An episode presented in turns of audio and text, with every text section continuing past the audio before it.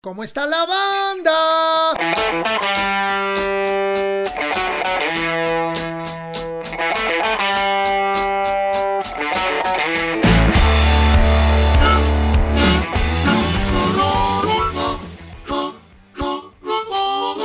¿Cómo está la banda?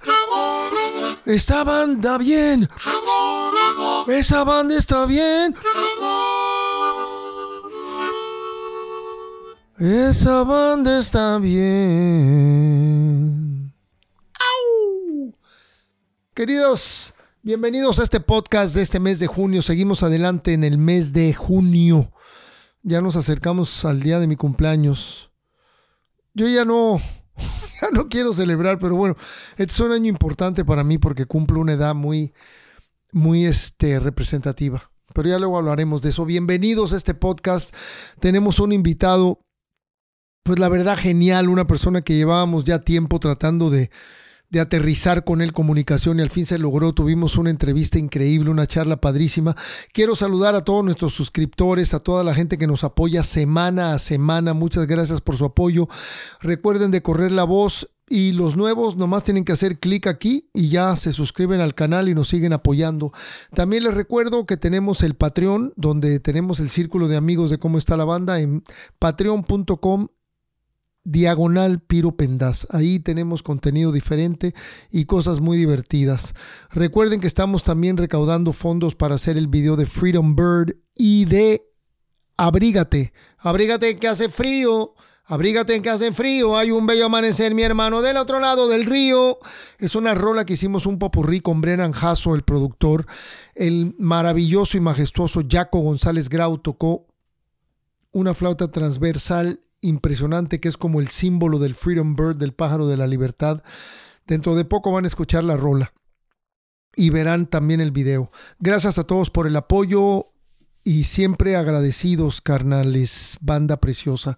Les recuerdo que este 25 de junio, este próximo sábado, este sábado ya que viene, estoy en el Chopo, a partir de las 11 de la mañana, donde voy a estar firmando y vamos a estar vendiendo mi libro Sentido Contrario, un libro lleno de poemas, de pensamientos, de ideas, de versos, de rimas, de que acaparan todo un, toda una etapa de mi vida, ¿no? Un libro irreverente, un libro divertido, un libro también romántico. Cáiganle, nos la vamos a pasar chido. Y también el 23 de julio estaremos con Rock en tu idioma sinfónico en la Arena Ciudad de México y ya se sumaron a la aventura en este concierto el Jonás de Plastilina Mosh, Rubén Albarrán de Café Tacuba, el doctor Shenka de Panteón Rococó y Chava Moreno. Y parece que por ahí vienen varios invitados sorpresas más. Invitados sorpresa o invitados sorpresas, lo que sea. Así que cáiganle este 23 de julio en la Arena Ciudad de México, rock en tu idioma sinfónico. Un concierto sin precedente por todos estos colegas que se están sumando al elenco. Será un concierto sumamente ecléctico. Como siempre traigo este, comentarios de YouTube. Gracias, gracias, porque de verdad a, mí sí me emociona de pronto como que comentar este, todo lo que nos dejan, ¿no? Algún día comentaré algo de algún hater, pero por ahorita no estoy inspirado. Pura buena onda. Es, este es Arend Velasco. ¡Wow! El gran Liberterán. Tuve el placer de conocerlo en su etapa de maestro, donde fui su alumno y recuerdo cómo se ausentaba de las clases debido a las giras que tenía con los de abajo. Igualmente recuerdo que llegaba a la banda a ensayar en el auditorio de la escuela donde conocía a esta gran agrupación. Gran entrevista, mi estimado Piro. Gracias, Aren Velasco. Velasco, este, pues qué buen comentario, hijo, era tu maestro, pero pues faltaba porque andaba de gira, eso es ser músico. Chava Elías dice, muchas felicidades por la quinta temporada del podcast, muy buenas recomendaciones de Doña Macabra y el en vivo de Roxy Music, y muy buena charla con el buen Liberterán. Gracias, Chava. Y sí, qué discazo el, el en vivo de Roxy Music. Amigos, Traigo un par de saludos muy especiales. El primero es para una banda española que se llama Toundra, no Tundra, Toundra. Es una banda de rock instrumental formada en 2007 en Madrid, España. Eh, ahora está de moda decir que estos grupos que hacen rock instrumental son post-rock. Yo no acabo de entender tantos términos. Para mí es una banda de rock instrumental maravillosa muy, en el estilo de Matavenados de Hermosillo, creo que Matavenados es Hermosillo, Sonora, que ya lo recomendamos en el programa. Y ellos son cuatro amigos procedentes de la escena post-hardcore de Madrid. Esteban Girón, el guitarrista, Alberto Tocados, el bajista, David López Macón, el guitarrista, y Alex Pérez, el bataco. Hasta la fecha han publicado seis álbumes de estudio. Cuando los chequen se van a dar cuenta que estamos hablando de una banda bien pro, una, una banda que tiene una propuesta musical sumamente bien lograda. Eh, tienen eh, una personalidad musical muy bien definida, instrumental, y de pronto hasta rayan en lo progresivo desde mi punto de vista. ¿no? El guitarrista Víctor García Tapia ha citado, qué curioso, ahorita Víctor García Tapia, no sé quién es este cuate, pero no es integrante de Tondra. ha citado como influencias a grupos como Mogwai, Pelican y Russian Circles. Pero bueno, ahí para que más o menos tengan una idea de lo que están haciendo, yo los estuve oyendo en Spotify y me gustaron muchísimo. Hoy en la mañana toqué base con mi querido, con mi querido colega Ricky Luis, eh, gran cantautor, compositor, siempre muy honesto, que ya lo vamos a tener pronto aquí en el podcast, y me mandó el link de su nueva rola que se llama Pena de Muerte. Qué bárbaro, este, qué tema tan bonito. Felicidades a Ricky, neto, que qué buen tema. Lo grabaste como tenías que grabarlo, de una manera muy emotiva, muy cruda, tú solo con tu guitarra. Y la rola llega al corazón, es un lamento de denuncia de tristeza, eh, obviamente protestando en contra de estos feminicidios y de estos abusos a la niñez. Y pues se suma a muchos, ¿no? Se suma a muchos artistas que andamos involucrados en eso. En el nuevo disco de Ritmo Peligroso ahí viene el tema Dejen a los niños en paz, donde tuvimos la bendición de hacer un dueto con Cecilia Toussaint. Y seguimos en el camino igual que Déjala tranquila y y cosas de ese tipo, que estos crímenes y todas esas cosas tan horrendas de lo que es capaz el ser humano no deben de pasar desapercibidas. Felicito a Ricky Louis por este tema tan bonito que se llama Pena de Muerte. Aquí abajo también les dejamos el link.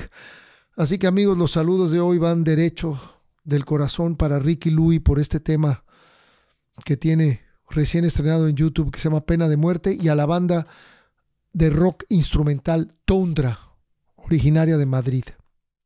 Como siempre les recuerdo que todos los links están aquí abajo.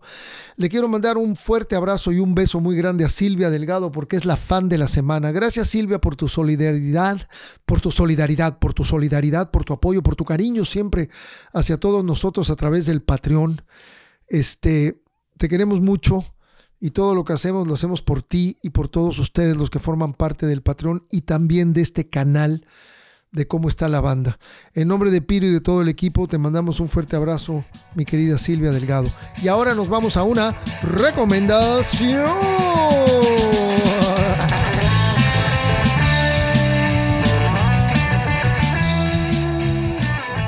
Banda querida, banda apreciada, banda del rock.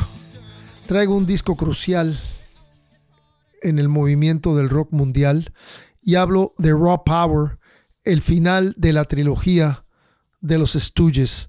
Aquí ya salen como Iggy and the Stooges, Raw Power, poder crudo. Yo cuando vi esta foto con los pantalones y el maquillaje ni siquiera lo reconocí. Y luego aquí atrás esta contraportada, pues aquí más o menos se ve como es él, pero todo lo demás, el pelo teñido y el maquillaje, muy inesperado. Eh, es un disco que la verdad no suena muy bien, pero tiene una actitud tremenda.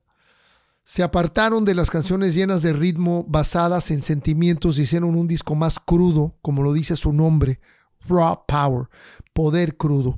Pero lo más importante de este disco es que entra James Williamson, tremendo guitarrista que formó pues una parte muy importante de los estudios. Luego no me acuerdo con quién más se fue a tocar, pero era un guitarrista virtuoso con una personalidad musical tremenda, porque los hermanos Asheton, Ron Asheton y Scott Asheton, que formaban parte de los estudios, siguieron en este disco, nada más que el buen Ron Asheton dejó de tocar la lira y se fue al bajo y entró James Williamson en la lira y obviamente Scott Ashton se quedó en la bataca. Salió Dave Alexander, que era el bajista, y creo que tampoco está el Steve McKay, que era saxofonista de los Stooges.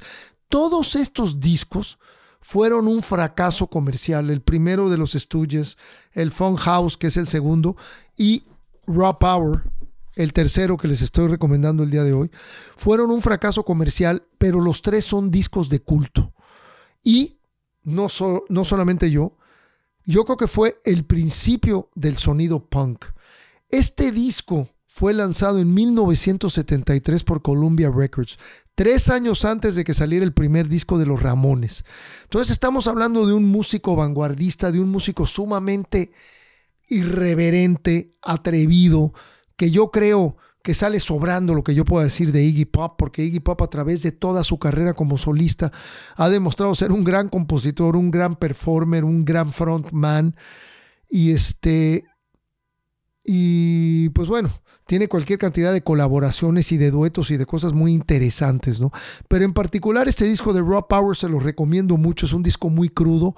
En lo, en lo particular tiene una canción que se llama Gimme Danger y Search and Destroy, buscar y destrozar, buscar y destruir, que son de mis rolas favoritas de este disco.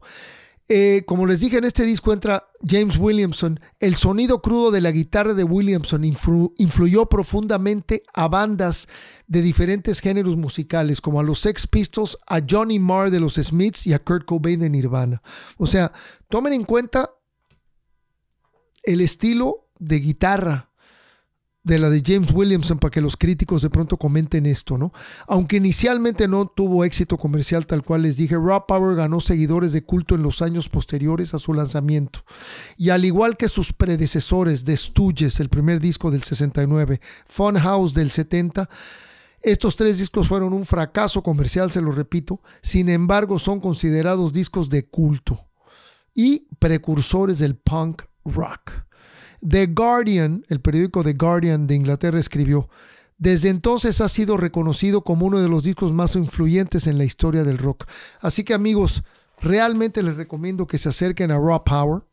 Si tienen ganas de oír una música media mal grabada, pero con muchísima actitud, es este disco de Iggy and the Stooges. Es ya, después de esto, él ya da el paso a comenzar una carrera de solista.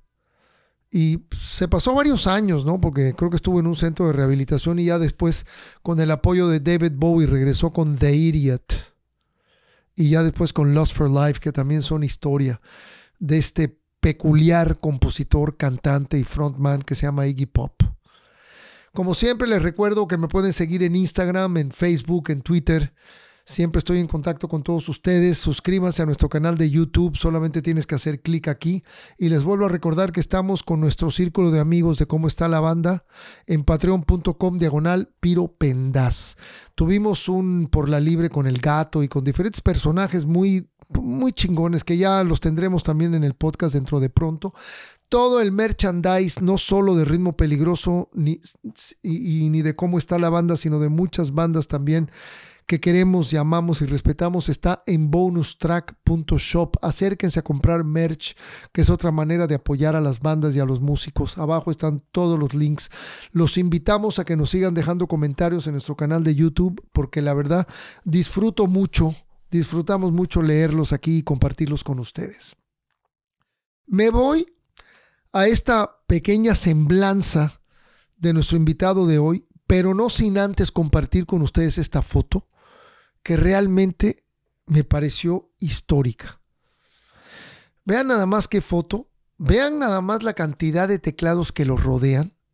En la extrema izquierda está el gran tecladista y pianista de ritmo peligroso que también formó parte de Size y también tocó con esporádicamente con muchos con muchas bandas y muchos artistas, pero para mí fue nuestro tecladista porque fue el creador del tumbao de Contaminado y fue el tecladista en una época muy importante de ritmo peligroso de 1988 a 1991 y hablo de mi querido Carlos Warman, que en paz descansa, que muchos de ustedes saben que hasta le escribí un, poema, una letra y la compartí con ustedes aquí en el podcast. Carlos en esta foto está hecho un niño. Véanlo ahí en, en, la esquina parado, como viendo qué onda, ¿no? Luego sigue nada más y nada menos que Carlos Alvarado, otro maestro de la electrónica, de los sintes, fundador de Chacmol y además de su propia banda llamada Vía Láctea, que también en paz descansa el buen Carlos Alvarado. Luego, atrasito de Carlos Alvarado está Charlie Robledo, de Decibel, de Casino Shanghai y de Sais. Y pues ya en la extrema está el buen Humberto Álvarez, que es nuestro invitado el día de hoy. Le agradezco mucho Humberto por habernos compartido esta foto porque verdaderamente es histórica es un mar de tecladistas ahí juntos compartiendo en ese cuarto lleno de, de teclas. Qué foto tan bonita, mano. Y qué mejor manera de comenzar tu semblanza que con esta foto. Nacido en la Ciudad de México en 1954, Humberto, Humberto Álvarez, Humberto, Humberto, ya pareco puertorriqueño a ser, Humberto Álvarez empieza a tocar guitarra eléctrica a la edad de 14 años y crea junto con su vecino Walter Schmidt en el bajo y Federico Luna en la batería el grupo Magic Anvil. Inicia formalmente su carrera profesional en la música en 1978, grabando clavecín en la canción La Limosna del grupo Onta. En su segundo LP, Vuelta a la Izquierda Prohibida en Revolución. Qué buen título hijo del famoso compositor y pianista Herminio Kenny, mejor conocido como el tío Herminio, las rejas de Chapultepec, las rejas de Chapultepec y los Reyes Magos, hijo. ¿Quién, ¿Quién, no creció? Bueno, los que nacimos en los 50, principios de los 60, crecimos con el tío Herminio. En los 80 crea el grupo de rock progresivo MCC, música y contracultura, rock en oposición, componiendo letra y música del único disco grabado por la banda en 1983, llamado 1984 perdón, llamado 1980-1984. Colaboró en los teclados en el primer disco de Blen Macari, interesante. También compuso música original para los poemas de Janus Gatt con el grupo Casino Shanghai en su álbum Film el único disco que sacaron, en 1985 donde toca y programa sintetizadores, drum machine y efectos. Toca el acordeón desde 1986 hasta la fecha. En ese año crea el grupo Sangre Azteca, primera banda de rock con acordeón en México. Graba el disco Comala en 1986 con el grupo Tribu, Jorge Reyes y Arturo Mesa. Comalá. Escribe y canta en náhuatl desde 1992 hasta la fecha. Qué chido, qué interesante. En 1993 aparece su primer disco como solista de música, de música medicinal llamado Malinalxochitl, con artistas invitados como Eugenia León, Richard Villalón y miembros del grupo Tribu y el buen Antonio Cepeda. Me acuerdo de Antonio Cepeda, lo conocí muy bien. ¿Qué será de su vida? Si alguien sabe, escríbanos. Me gustaría saber dónde anda el Antonio Cepeda. Desde 2002 hace sonoterapia antiestrés en 2010 edita su sede Omasik Mestil Luna Llena. En 2011 aparece su concierto de armónicos y su disco SH de carácter terapéutico usando tuning forks, cuencos tibetanos y otros instrumentos. Como pueden ver, Humberto Álvarez no para. Es hiperactivo y es un creativo musical que no se la pasa dormido, se la pasa creando. Colabora con el personal de Guadalajara en la ópera El ánima de Sayul en 2016. Ese año graba su sede Mantras en Náhuatl, con artistas invitados como Cecilia Toussaint, Alfonso André, José Manuel Aguilera, Poncho Figueroa, Luis Pérez y Shonesli y Kirio. Su música es programada con frecuencia en estaciones de Londres, Portugal, Australia, Estados Unidos y otros países. En 2021 vuelve a formar Sangre Azteca, con Humberto Álvarez en la voz, acordeón y teclados, Gustavo Jacob en la guitarra, voz y producción, Enrique Vela en dispositivos electrónicos y en el bajo y Ricardo Jacob en la batería. Su nuevo sencillo El viaje ya está en YouTube. El segundo disco de Sangre Azteca saldrá a la luz en este 2022. Así que amigos, vámonos con Humberto Álvarez en este segmento que se llama Entre amigos y vinilo. Yo te quise de noche y de día, tú me echaste brujería. 10-4. 10-4, eso está bueno, ¿eh? O 5-4. Ya empezamos, mi querido Humberto. Querido, Bienvenido a cómo está la banda. La verdad que es un placer tenerte aquí, Caón. Te conozco hace tantos años. Llevamos tantos años sin vernos.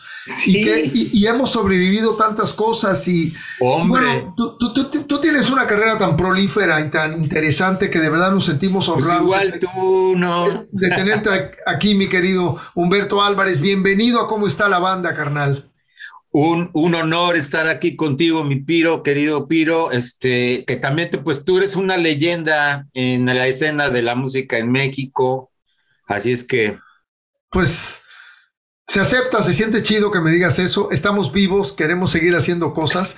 Y hoy por hoy es un placer, de verdad, este, Humberto, tenerte con nosotros. Eh, para los que no lo sepan, nos acabas de mandar unos tracks de acordeón para una canción del nuevo disco de Ritmo Peligroso que se llama Un Minuto de Silencio y eso nos hace muy felices, estamos apenas... un honor, un honor, también es una banda de, de, culto, mano, porque este, hicieron todo un estilo que era un sabor latino que pues fue único y ha sido único, o sea, ese es el distintivo también de ritmo peligroso, ¿no? Sí, sí, yo siempre y pienso la escena punk también, ¿no? ahí empezó todo. Ahí empezó todo. ¿no? Hip 70. Sí, con tu querido vecino y hermano Walter Smith también por ahí rondando. Pero bueno, ya, esperemos que ya dentro de poco salga a la luz esta rola de un minuto de silencio donde tenemos el honor de tener tus acordeones. Pero acordeones suenan así como acordeones de la escuela, ¿no? De, vamos, a, vamos a hacer trampa. Oye, Humberto, eh, eres músico desde muy chavo, eres una persona eh, muy prolífera y, es, lo que quiero hablar a lo largo de toda esta charla, porque tus últimos años han sido realmente impresionantes con la cantidad de cosas que has estado sacando, o sea, no paras, ¿no? Y, creo que la creatividad es verdaderamente un don que se tiene. No, no es este Silvio García Pato, ¿te acuerdas de Silvio García Pato? ¿De quién? el, Silvio García Pato, el publicista mexicano. Ah, él decía, bueno, él tenía una agencia muy famosa por ahí de mediados de los 70 hasta mediados de los 80, ah, por ahí. Y él decía que nosotros no tenemos creatividad, que la creatividad nos tiene a nosotros. Exacto. Y que, cuando, y que cuando nos ilumina hay que aprovecharlo. Y yo no lo creo. Yo creo que si tú te sientas y te disciplinas, tú creas. Sí, sí. ¿No? Pero, pero, pero sí, fíjate que eso sí, yo, yo sí creo que si tú te pones, eh, mira, Octavio Paz decía eso.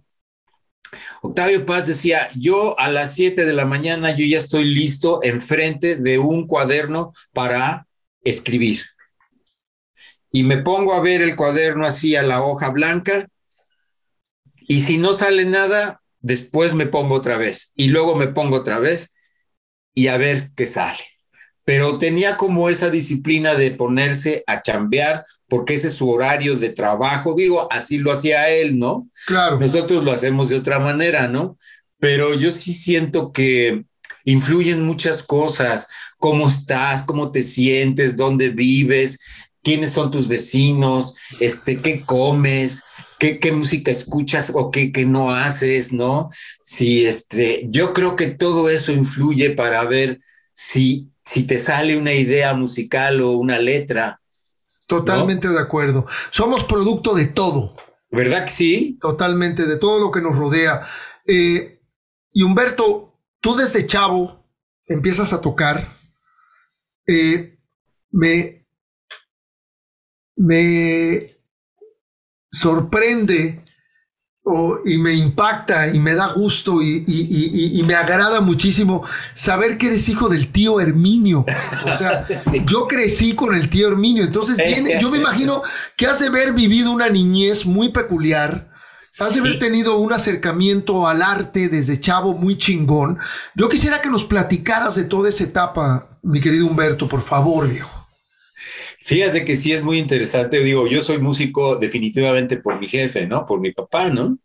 Y yo era como, afortunadamente, como yo era el menor, siento yo que porque yo era el menor, mi papá tenía como una especial eh, predilección, digamos, como para invitarme a todos los lugares donde él iba.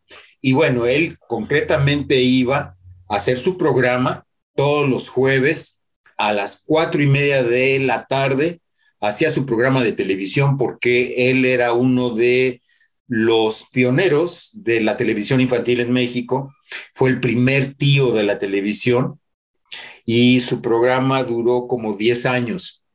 Entonces, donde se hacían estos programas se llamaba Televicentro, que después se convirtió en Televisa Chapultepec. Exacto, exacto, ahí en Valderas. y, bueno, Televicentro era, era la onda, porque, ¿sabes? O sea, los programas se hacían en vivo y además había un talento como para improvisar, como para hacer todo en vivo. Claro, había un guion, había una idea, etcétera, ¿no? Depende del programa. Pero en la barra infantil así eran los programas. Y entonces yo llegaba con él porque pues como niño, pues también formaba parte como de, de la gente que iba al programa, que eran puros niños, y también cada tanto invitaba artistas de la época, que te puedo decir, por ejemplo, Angelita Castani, una cubana, la cubana actriz, cubana. cantante cubana, que fue mm, esposa de Chabelo. Y pues Viruta y Capulina, un montón de magos, Chencay, este, Piporro, este, mm, un montón de gente de esa época que estaban en boga. Y um, y pues para mí era fascinante, ¿no? Porque pues era ver cómo se hacían los programas. Yo de repente pues me asomaba a ver cómo estaban haciendo el programa de Chabelo, ¿no? Este, hay una cosa muy simpática. Qué suave, Chabelo tenía una especie como de patiño, era como una, una pareja. Al principio era Chabelo y el Pecas. Entonces el personaje del Pecas era igual, con sus pantalones cortos, pero con unas pecas pintadas ¿no? Este, pero de repente lo corrieron, porque llegaba tarde, llegaba medio crudón, luego este, sin rasurar y entonces era como así, porque yo lo veía pues así de cara a cara, ¿no? De repente yo veía a toda esa gente, pero pues así de cerquitita, ¿no? Y entonces yo veía y yo decía, ay, este cuate, ¿qué onda? Pues yo tendría cinco años. entonces, desde seis años, ¿no? Claro. Y entonces, este, pues los veía así, veía yo a Chabelo y me, medio me impresionaba, así como decía, ay, no, no, este, Pero sí después corrieron al pobre Pecas, porque si no llegaba medio... Oye, una pregunta, ¿ese no sería el Pecas que después se fue con Genaro Moreno? No me acuerdo, no me yo Me acuerdo que, yo me acuerdo que también de Chavitito, así más o menos en la época de tu papá, estaba Genaro Moreno con el Pecas. Ah, sí, también, sí. Entonces no sé si. Eh, el Club Quintito, no, no sé si era el mismo Pecas de Chabelo, ¿no? O sea, a lo mejor sí, debe ser, porque pues estaban todos como relacionados, ¿no? No, y, era, una, era una televisión tan pequeña, todo el mundo se conocía, era otro mundo completamente diferente. Sí, sí, sí, eran como los personajes. Estaba eso, estaba también este el teatro fantástico con Cachirulo. Cachirulo, Cachirulo, claro. Estaba también eh, Estrellas Infantiles Toficos. Es... Toficos era un, eran unos... Unos este, chiclosos. Unos chiclosos que se te pegaban en los dientes. horrible. Y no podías ni abrir la boca. Atreves, es cierto. pero estaba, estaba bueno. ¿Sabes qué? El otro día me, me contactó Alberto... Alberto Ángel el Cuervo, que es un, es un cantante de ranchero. Claro, claro. Ajá. Y, cuando se, él hizo un programa hace poco para celebrar a los niños el 30 de abril, ¿no? Y entonces me contactó porque dice, oye, yo quiero presentar unas canciones de tu papá, yo soy fan de tu papá y este y me contó la historia, bueno, la contó en su programa, ¿no? Tiene un programa también por streaming y en radio y tal, ¿no? Una persona muy muy amable, muy muy linda persona que además tiene un bozarrón, ¿no? Sí. Este, y Dice él que entonces él participó en el concurso de estrellas infantiles toficos porque era un concurso de niños para, para ver este, nuevos valores, ¿no? Y entonces, pues, gana, gana el primer lugar, ¿no? Cantando. Y entre los premios y todo, le dicen, bueno, y, algún deseo así especial que tú tengas. Eh, y dice, yo lo que quiero es conocer en persona al tío Herminio, este, que lo llevaron con el tío Herminio y estaba fascinado, ¿no? Entonces, fíjate, pues ese, ese tipo de anécdotas, pues yo no las sabía, ¿no? Claro, pero además estabas, estabas en esos foros de Televicentro, eh, compartiendo con tu jefe y, esto que nos cuentas, me recuerda un poco también las cosas que me contaba el Fernando Arau, ¿me entiendes? Cuando estaba bien chavito y que se iba de un foro a otro y veía y esto, y, y entonces él siempre decía que él no había nacido en una familia, sino había nacido en un elenco. Entonces, entonces yo te pregunto, Humberto, tú ya desde chavo, ya desde esa época estabas tocando, estabas pensando dedicarte a la música, o cuando tienes contacto con un instrumento así por primera vez que dices, esto es lo que me gusta, esto es lo que tengo ganas de hacer. Mira, desde siempre, porque siempre hubo piano en la casa. Imagínate, claro. Siempre hubo piano, porque pues, mi papá era pianista eh, también es, es, interesante cómo él aprende a tocar el piano, porque él nació en San Luis Potosí y en San Luis Potosí tenían una pianola cuando él, era niño, y entonces las pianolas eran unos eh, pianos que tenían un mecanismo que podía hacer que, que se que, tocara solita la pianola. Así es. ¿no? Entonces se bajaban las teclas con un rollo que le metías ¿no? Eh, y le tenías que dar como cuerda. Puede ser así o con los pedales, tenía unos pedales.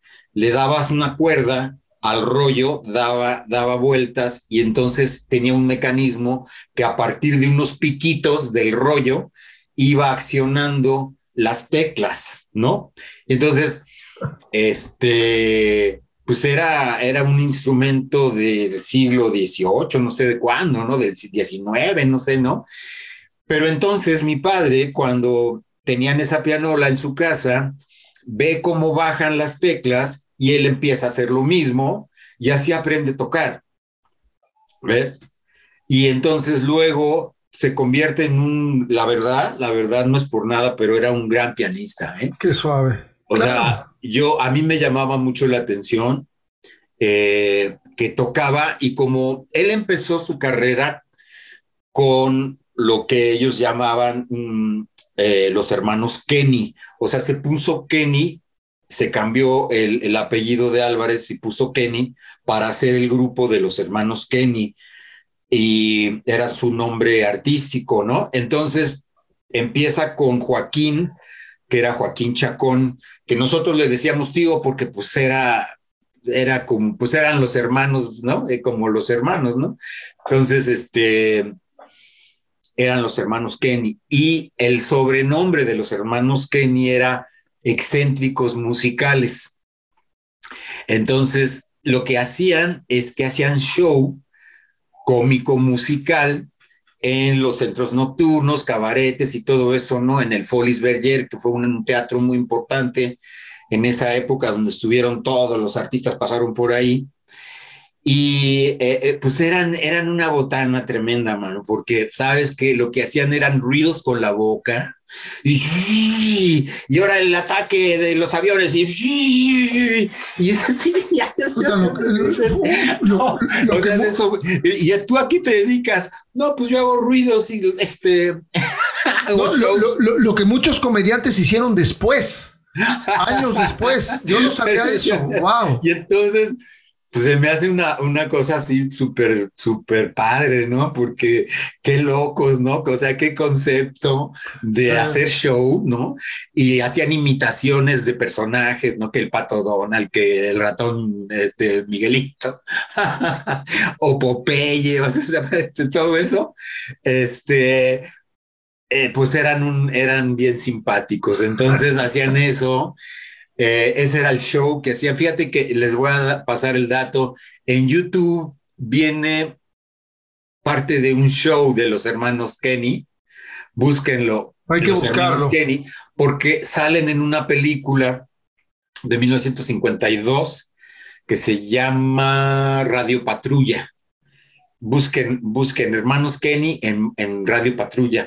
Y entonces eh, eh, ahí este, ellos hacen su show porque están en un cabaret y es una, es una escena donde el policía está haciendo pues una investigación, ya sabes, en los tugurios y en los, en los centros nocturnos. Es David Silva, es un actor, David Silva. Sale también Mauricio Garcés, muy joven. Este, y hay otra actriz cubana también. Eh, Rosa Carmina. No, no, es otra, tiene un nombre, como un apellido medio raro. Eliú o Liu, no sé cómo. Guapa, así, este. Y Mauricio Garcés, así también, muy chavito, guapo, así, ¿no? Y entonces están en el, en el cabaret y salen ellos como parte del show, ¿no? Pero hacen su show y entonces pues está muy, muy, muy cagado. Entonces, este, ellos empezaron así, luego se, se fueron como uniendo otros, ¿no? Roberto y luego Paco Treviño, que era un compositor de, de Monterrey. Y quedaron como cuatro eh, los hermanos, los hermanos Kenny. Pero después se deshace el grupo y cada quien pues, toma su camino. Roberto Kenny se queda como uno de los directivos de lo que era Telesistema Mexicano, que después se convirtió en Televisa y era el, pues el, ingeniero Roberto Kenny, ¿no? Él se quedó con el apellido también, mi padre también se quedó con el apellido, y entonces crea el personaje después, ya hacia finales de la década de los 50, en 1959, crea el personaje del tío Herminio, empieza el programa, empiezan a hacer toda una barra de programas infantiles en el canal 5 entonces, eh, están todos estos programas que ya hemos comentado. Y pues empieza a ser muy famosa la, la canción de las rejas de Chapultepec. Claro, sí, pues sí. Y entonces, bueno, pues de ahí empieza pues mi gusto y mi interés por pues el mundo del espectáculo, la música, obviamente, pues yo crecí en una casa donde todo el mundo cantaba, mi mamá era actriz, iba modelo, y salía así como de extra en películas y pues de ahí se conocen mis padres. Eh, um, mi, mamá y mi papá se iban de gira, salían a muchos lugares, se, les llamaban mucho caravanas artísticas. Claro. Así les decían, caravana artística de tal cosa y estaba patrocinada por, no sé, por una cerveza o por X, ¿no? Y entonces pues, se iban a diferentes lugares de la República y así estuvieron. Después ya llegamos nosotros, o sea, los hijos, mi hermano Herminio, mi hermana Griselda y yo. Y también, también mi hermano tocaba la guitarra, tenía sus canciones, él hacía canciones, pintaba, este, mi hermana también cantaba, todos tocábamos algo del piano, porque pues el piano estaba siempre ahí, era parte de, de, de la casa, ¿no? Entonces, hacíamos cositas ahí, ¿no? Eh, mis tías llegaban, se hacían unas tertulias musicales así, ya sabes, las pedas así musicales. Este, los amigos de mi papá, ¿no? Cuando eran los cumpleaños de mi jefe, pues llegaban ahí a tocar, este, todos cantaban, tomaban y tal, y bueno, pues yo así crecí. La bohemia. Bien a gusto. Entonces, este. Sí, sí, sí, eh, claro el piano, el, piano siempre fue, siempre fue el, como el instrumento, aunque te voy a decir, me gustaba mucho, pues a mí me gustaba mucho el rock y mi, mis ídolos eran Jimi Hendrix, The Doors, eh, eh, hubo un grupo que se llamaba Spooky Tooth. Puta, ¿cómo no, hijo? Claro eran mis ídolos. Eh, británicos. Alice Cooper, Alice Cooper desde. Yo, soy mega fan. De, a, a, mí, Cooper, Cooper, a mí fue de los que más me, cambió mi onda cuando estaba yo chavo y yo creo que fue precursor del punk. Yo, yo también lo pienso, yo también lo pienso, ¿sabes? este, todos esos, o sea, el 69 para mí, el, el año 69 me parece que es muy importante porque pasaron muchas cosas, no solamente en la cuestión del rock o de la música, yo creo que pasaron muchas cosas en, otros, en otros aspectos así políticos y sociales. Y en cuanto a lo de los discos, por ejemplo, bueno, estaba también Ultimate Spinac, estaba Mike Bloomfield, estaba Traffic. Al Cooper. Eh, sí, Mike, sí. Y mencionaste a, Captain Beefheart, que poca gente Captain Beefheart, escuchaba. desde, desde el inicio, o sea, yo me sabía las rolas, ya en la escuela, en la secundaria, este, ya los tenía fritos porque todo el tiempo estaba yo cantando la también con Walter. Bueno, eso, te iba a decir. eso te iba a decir que unos fans así acérrimos. Haber tenido un vecino como Walter Smith ha sido muy, divertido, muy divertido. Fíjate, yo, yo nací en el mero centro de la Ciudad de México en la calle de Argentina, esquina con Nicaragua, o sea, cerca de la CEP, cerca del Zócalo. Yo nací ahí, además yo nací en la cama de mi mamá, ¿no? Así, como a la antigua. Y cuando yo iba a cumplir siete años, mis padres se cambian a la colonia del Valle, o sea, un salto cuántico. Y entonces llego y enfrente vivía Walter. En Adolfo Al otro día que yo llegué ya éramos cuates. En Adolfo Prieto. En Adolfo Prieto. Sí. O sea. Qué buena onda. No, este. Y entonces, eh, yo, yo quiero mucho a Walter. Sí, yo, yo, lo aprecio también muchísimo. Lo aprecio mucho, y, es mi gran amigo de toda la vida. Imagínate, es mi, mi amigo más antiguo, ¿no? Sí, qué maravilla, amigos desde los siete años. Sí. Qué, qué suave, man. Y estamos hablando ya de, ya de un rato, de un rock and roll. muchos años. Entonces, este, sí, pues llegaban muchos. Cuando la gente del barrio se dio cuenta que estaba el tío Herminio ahí, pues llegaron muchos no a buscarlo, ¿no? Y muchos niños llegaban. Eh, entonces, eh, eh, mi papá compraba unas bolsas de dulces y tenía una facilidad como para inventar cuentos e historias. Entonces llegaban mm, los chavitos y se estaban en la sala con él y él les contaba, ¿no? Que si el personaje de no sé qué y que si llegó y que si el príncipe y que si no sé qué, y que si los caballos, no sé qué, o sea, pues yo así medio oía, ¿no? Pero era muy, era muy, muy simpático. Mi papá era como niño también, ¿no? Sí, todo, definitivamente, seguramente tenía que tener ese espíritu para atraer esa onda, ¿no? Oye, eh, esta amistad que tuviste con Walter, musicalmente hablando, quiero llegar a eso más al rato, pero ahorita como que me precipité por preguntártelo. ¿Se junta musicalmente nada más en Casino Shanghai o hicieron? No, no, te voy a decir, ahorita te voy a contar la historia porque un día Walter y yo bueno, te digo que me gustaban todos estos grupos, ¿no? El 69 es porque sale el primer disco de Led Zeppelin, sale el, primer disco de King Crimson, que a mí me, me voló la cabeza así, diga. Ya llegaremos a mudo. Sí, no, no, qué bárbaro. sale el segundo de Alice Cooper, sale este Truth Más Réplica de Captain Beefheart. Fast and Bulbous. Captain, ah, sí, Fast bulbous, and Bulbous. Also tapered. right, the muscular snake. Yeah, yeah, Fast and Bulbous. Bulbous also tapered. That's also right. tapered.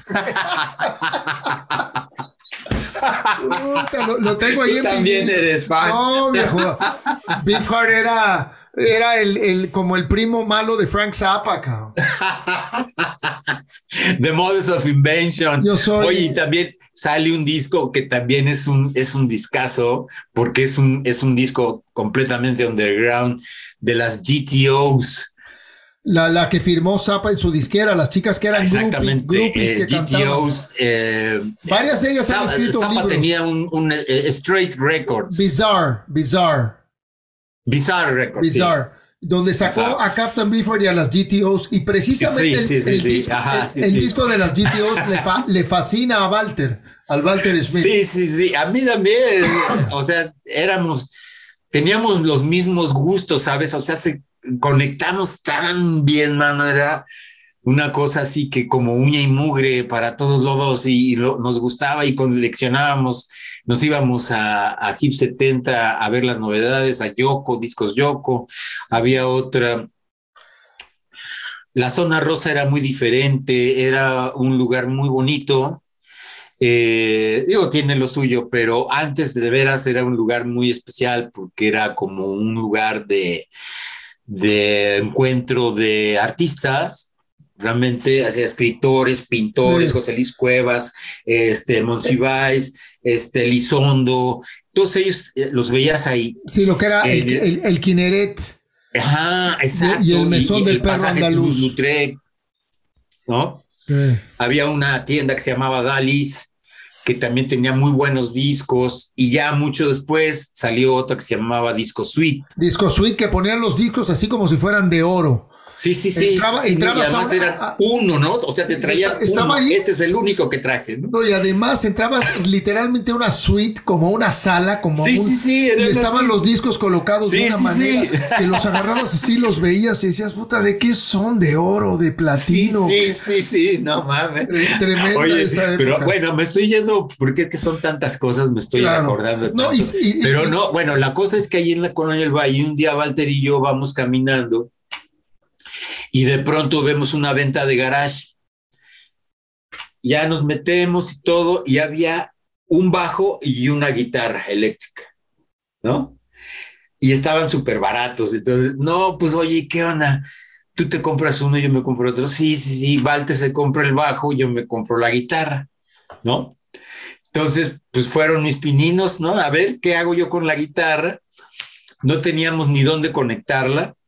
Y entonces, pero sí teníamos unos radios Philips de bulbos grandes y hacemos unas conexiones y ahí las conectábamos. Y entonces yo empiezo a agarrar la guitarra y a fusilarme todo, ¿no? O sea, el, el primer disco de, de Black Sabbath. todo. Tiri, tiri, tiri, tiri, ya sabes. Y de oído. Y de oído. Sí, sí, sí, sí, así, claro. ¿no? Y sabes, con- había otro grupo que se llamaba, bueno, eh, eh, Spooky Tooth, ¿no? Spooky Tooth. Luther Grosvenor era, era mi ídolo, era el guitarrista, ¿no? Y me gustaba mucho Iron Butterfly también. Y Nagada David, yo me acuerdo que era Sí, sí, famosa. sí, bueno, no, era no, famosa no, porque, sí. si no me equivoco, Wow, wow, wow. Y creo que fue, de- creo que fue la primera rola que traía un solo de batería incluido y duraba Sí. todo el lado de un LP. sí, sí, sí, sí. Mucho, mucho antes que muchas otras rolas después. Iron Butterfly y Nagada da Vida. No, hombre, era, era la onda, porque además todo psicodélico, Bien es. todo lo que da. Yo encantado. Ultimate Spinac, no sé, Ultimate Spinac, no sé si te acuerdas. Ah, eso sí, un para que veas. Sí, los voy a buscar, no los este, conozco. Y Buffalo Springfield, Uf, sí. todos De ellos De, eran de donde salió Graham, este. Stephen Stephen Stills, Stills. Stephen Stills salió de Buffalo Neil. Young, Sí, claro. gran compositor, Neil Young, ¿no? Neil Young, sí, de los buenos de esa época. Gran- cómo no. sí, grandes fecha artistas del, folk rock, ¿no? Sí, del folk country, un poquito. Ajá, y, y bueno, Jimi Hendrix, no se diga, yo era también Sí. fan de, de Jimi Hendrix, Purple Haze, Hey Joe, todo eso, ¿no? Oye, Y también oía otras cosas, oía The Supremes y oía esas cosas, ¿no? El Sí. Motown. siempre manteniendo la oreja abierta, Me, ¿no? me- me gustaban muchas cosas, ¿sabes qué? Porque eso también lo, lo heredé de mi papá, porque mi papá tenía discos muy, muy disparados, así muy ecléctico era. Fíjate, tenía, teníamos una consola de estas grandes, bien bonita, así, bien padre, este, y ahí ponías los discos, ¿no? Estaba en la tornamesa y en un lado ponías, tenías así una, una parte para los discos. Entonces mi papá tenía la tambora sinaloense, me acuerdo perfecto, tenía rancheras, tenía un cuarteto que se llamaba Rufino, vocal, que eran los papás y los hijos, era, eran cubanos mexicanos. Los papás era el cuarteto Rufino, no te lo pierdas, búscalo, porque tienen unas gran, grandes voces. Eh, cantaban una que era Voy a pasar mil una de miel en Puerto Rico. Fíjate que nunca los había oído. Me acuerdo muy bien del trío Matamoros. Ah, también. Pero, pero no me acuerdo del cuarteto Rufino, los voy a buscar. Pero Búscalo. Dime, una cosa, Humberto. Estaba leyendo. Y luego, sí, dime. Tenía discos de Eddie Duchin, que era un pianista de esa época, que era su, así, y había otro que se llamaba Carmen Cavalaro, y otro que era un crooner que se llamaba Perry Como. Claro, famosísimo en aquella época, lo recuerdo muy bien. Y yo soy fan de Perry Como, man. contemporáneo de Sinatra, de Frank Sinatra, La verdad, toda esa época. Me encanta, me encanta todo eso. Y tenía el Cascanueces de Tchaikovsky y tenía Cherezada de Rimsky-Korsakov. Nada más. Entonces, pues todo eso oíamos. y tenía un, una colección de eh, unos discos de música como instrumental, así, como muy ligera, del Reader Digest, ¿no? Este. De selecciones. O sea que tenía muchas cosas así. Entonces, pues yo creo que eso sí, yo lo heredé porque así a mí me gustaban muchas cosas muy disparadas de música, ¿no? No, y es un eh, poco, y es un poco lo que, lo que has hecho con tu carrera, ¿no? Porque has sido pues sumamente versátil, no te has quedado en un solo estilo musical. Yo te quería preguntar algo, Humberto. Eh, además, yo sé que tuviste maestros de música, pero no sabía que te había dado clases Leo Brauer. Ah, bueno, estuve en una masterclass nada más. Bueno, pero eso es, me gustaría que me platicaras de eso porque yo de chavo una tía mía vino de Cuba y me regaló un vinilo de Iraquere en vivo, en vivo con Leo Brauer. Y fue ah, como, como yo entré en contacto con él como guitarrista y realmente me, sorprendió muchísimo y cuando lo leí en tu, en tu biografía que habías tenido un contacto con él, me gustaría que brevemente nos platicaras cómo fue la experiencia de haber tomado una masterclass con él en México, cómo fue ese asunto, porque es... En el conservatorio, yo estaba todavía en el conservatorio y él fue a dar esa masterclass porque vino a México a hacer presentaciones, ya creo que estaba eh, haciendo un disco, presentando un disco, algo así, vino con Marcela Rodríguez, compositora, hermana de Jesús Rodríguez, que es eh, una claro, del eh, directora de teatro, ¿no? Pareja de Liliana Felipe. Y la dueña del hábito. Que fue, sí, exactamente. Liliana y Jesús llevaban el hábito. Entonces, eh, que ahora ya se convirtió en el vicio, ¿no? Ok. Pero bueno, ellos hicieron un, lugar muy importante en la Ciudad de México, ¿no? Que fue el hábito. Se presentaron, yo ahí escuché a Chabela Vargas. Sí. Entonces, Marcela, que es una gran compositora, invita a Leo Brauer. De hecho, se, estaba quedando en la casa de ellos, de, Marcela y de, de Jesusa él se quedó en la temporada que estuvo en México, estuvo ahí y fue al conservatorio a hacer esta masterclass. Yo compartí con él, así convivimos, este, pues yo conocía a Jesús, conocí a Marcela, entonces pues ahí teníamos contacto. Y entonces, bueno, pues hace la masterclass, yo estaba en el conservatorio y pues ya me colé, ¿no? me metí, hacía, ¿sabes qué fue mi maña? Dije, este, oiga maestro, me da chance de grabar su clase. Yo no estoy en el, porque era para los alumnos de, dirección de orquesta y eh, la masterclass era sobre cómo dirigir la música contemporánea. Esa era la masterclass. ¿Y qué año fue ese, Humberto? Puta, pues eh, espérame, ha haber sido el 76, 77, por ahí, más o menos.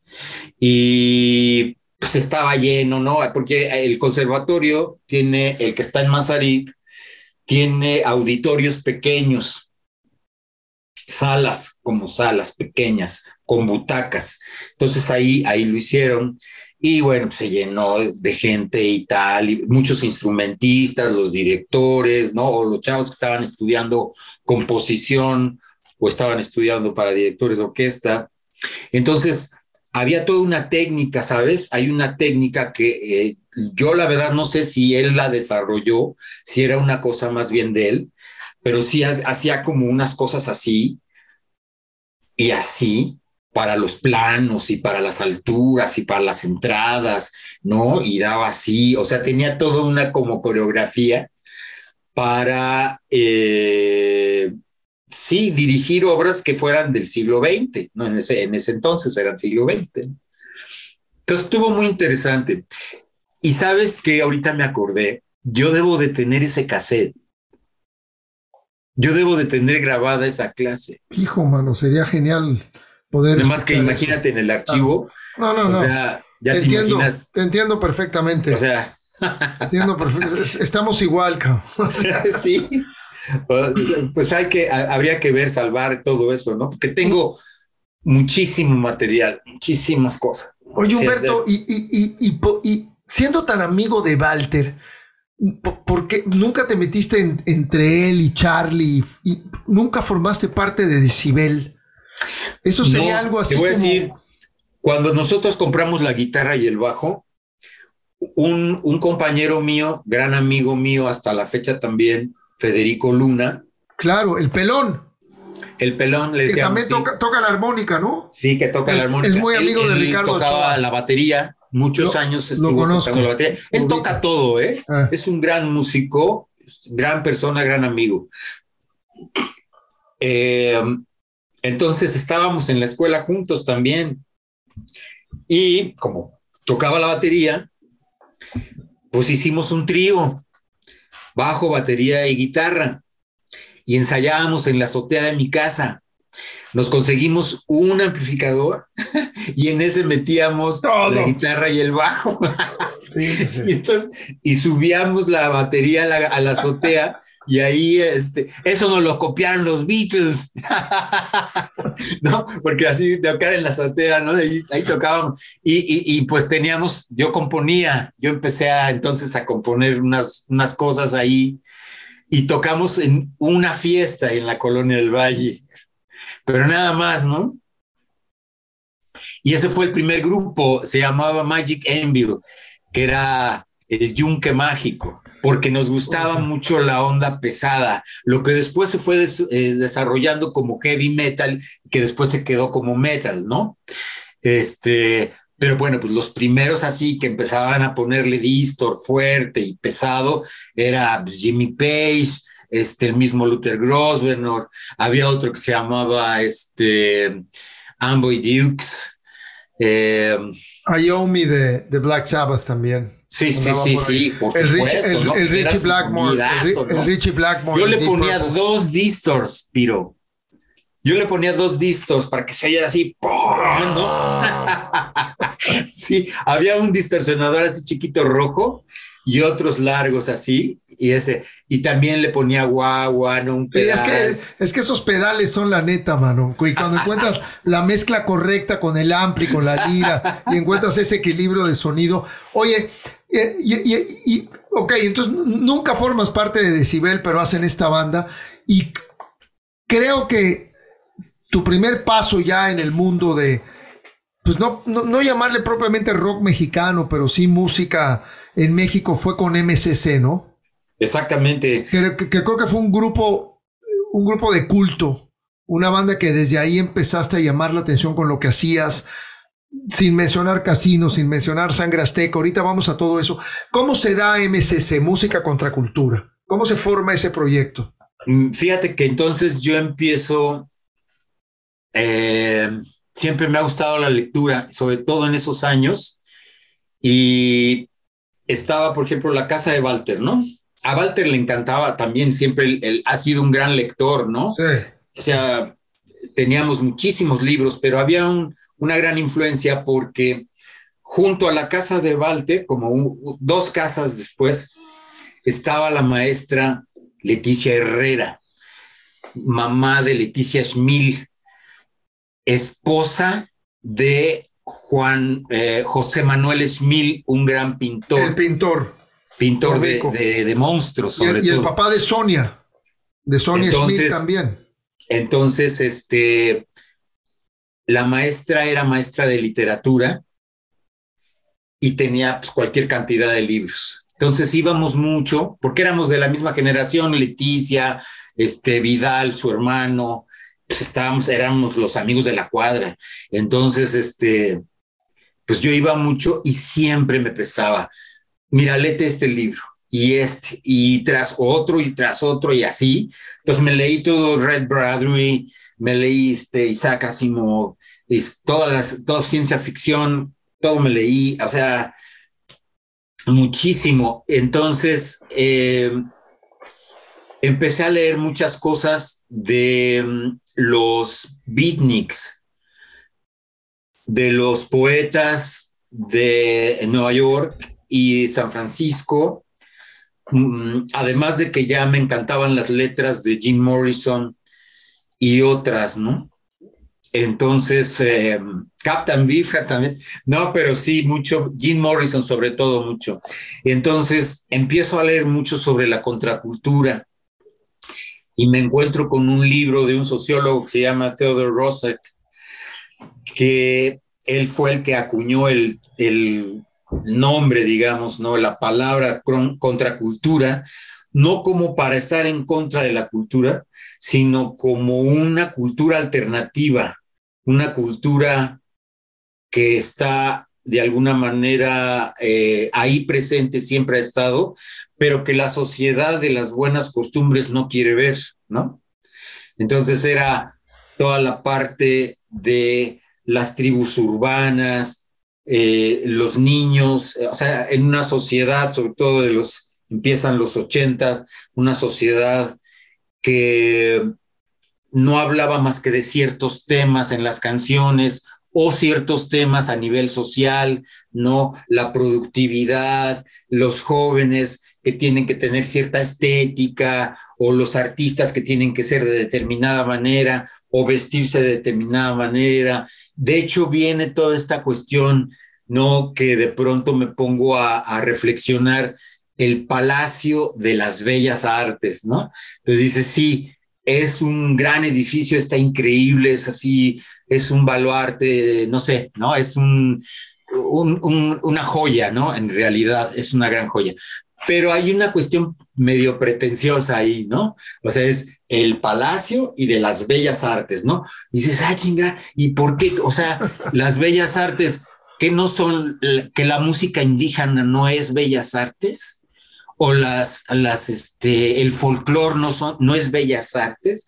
¿Por qué no está la música indígena o las, o las, este, las eh, artesanías, por ejemplo, que México tiene muchísimas, ¿por qué no están en el Palacio de las Bellas Artes? ¿No? Claro. No, o sea, ¿cuáles son las bellas artes? Obviamente. Todas son las bellas artes. ¿no? y todo puede ser un palacio pero también teníamos la influencia del porfiriato de esa construcción. claro, claro. Completamente europea. Yo lo agarré ahí como ejemplo, ¿no? estoy de acuerdo. Creo que tienes mucha razón. Bueno, a ver, vamos a ver. ¿Quién determina esto? ¿Quién se está adjudicando el derecho de que esto sí vale y esto no vale? ¿Y, y quiénes son? ¿no? Entonces dices, no, hay un montón de cosas. O sea, y, son cosas que no quiere ver la misma sociedad porque se, se está haciendo tonta, se está haciendo pendeja y no lo quiere ver, ¿no?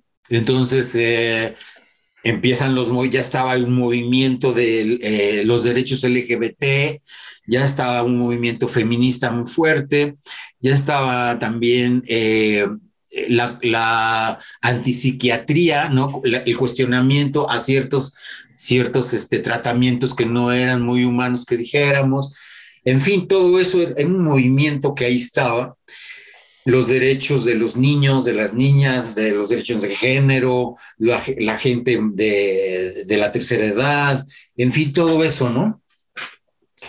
Y pues me llamó mucho la atención, empecé a leer mucho, sobre todo una revista que se llamaba El Viejo Topo, una revista española, y mucha literatura que venía de España, de un, una editorial que se llamaba, creo que Anagrama, y otra, ya no me acuerdo, había varias, pero que estaban hablando de cosas que nunca se habían hablado y que estaban este, publicando, por ejemplo, el, el, este famoso poema, ¿no? Eh, Aullido, Howl. Sí, de Allen, Ginsberg. Que por cierto lo conocí, tuve la suerte de conocerlo porque eh, vino, a, la, bueno, aquí yo estoy en Cuernavaca, pero bueno, vino a México, a la Ciudad de México, a un encuentro de poetas, que estuvo Gunter Grass, estuvo eh, Borges, estuvo este cuate, y em, los presentó esta actriz, ¿cómo se llamaba? Beatriz Sheridan, en la, en la sala Olinjo Listli, en el sur.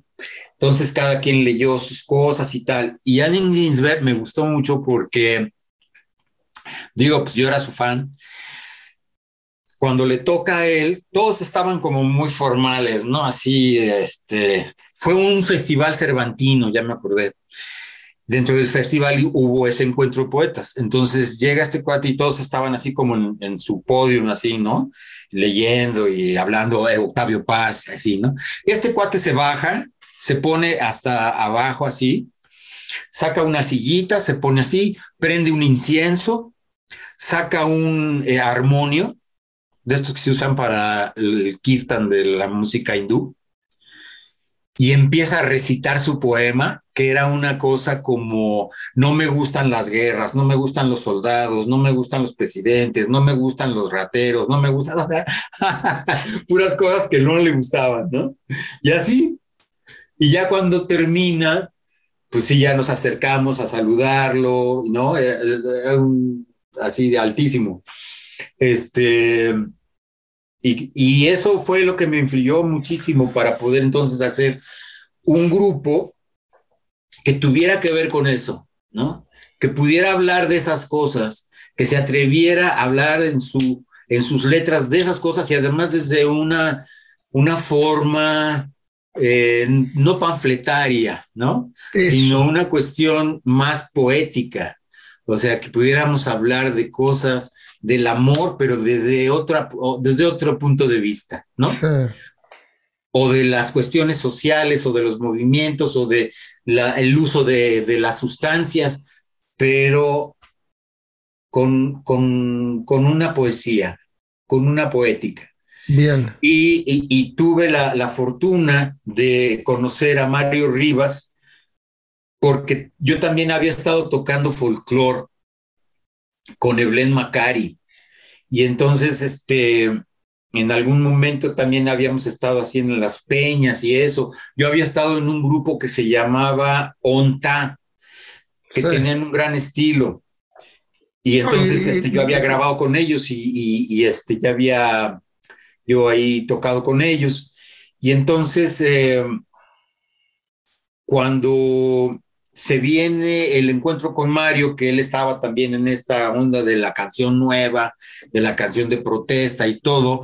Tenía un grupo con Eugenia León, Mario, un grupo que se llamaba Víctor Jara, así se llamaba el grupo, Víctor Jara. como el gran Eugenia León, la hermana de Eugenia Margarita, el esposo de Eugenia Rafael y Mario Rivas. Y Mario Rivas era un extraordinario cantante, la verdad con una modulación y una... Y te, lo jalas a MCC. Pero tenía una potencia de voz que estaba dedicado a eso, pero yo me lo jalé. Entonces yo le dije, oye, tenemos aquí un grupo de rock. Y además, déjame te digo una cosa, pero cuando empezamos con, con el proyecto, era todo instrumental porque no teníamos quien cantara. Ya después invito a Mario y entonces ya empezamos a trabajar letras, ¿no? Mario hace unas, yo hago otras y todo. Pero no teníamos batería, o sea, tocábamos, fíjate, eran los teclados, bajo, el hermano de Jorge Velasco, Carlos Velasco, tocaba guitarra electroacústica y cello. Y ese era el grupo. Así empezamos. Y entonces tocábamos una cosa ahí como, como un híbrido ahí, una cosa muy rara, porque sí eran formatos pues de rock progresivo, ¿no? Para mí, mis grandes ídolos, yo después dejé la guitarra y me pasé a los teclados porque dije, no, los teclados son la neta, la guitarra me gusta mucho, pero en los teclados yo puedo tener muchísimas posibilidades, ¿no? Entonces me empecé a conseguir teclados, diferentes teclados, y empecé a hacer muchas cosas, pero eran formatos largos, ¿no? De ocho minutos, de seis o nueve, diez minutos, ¿no?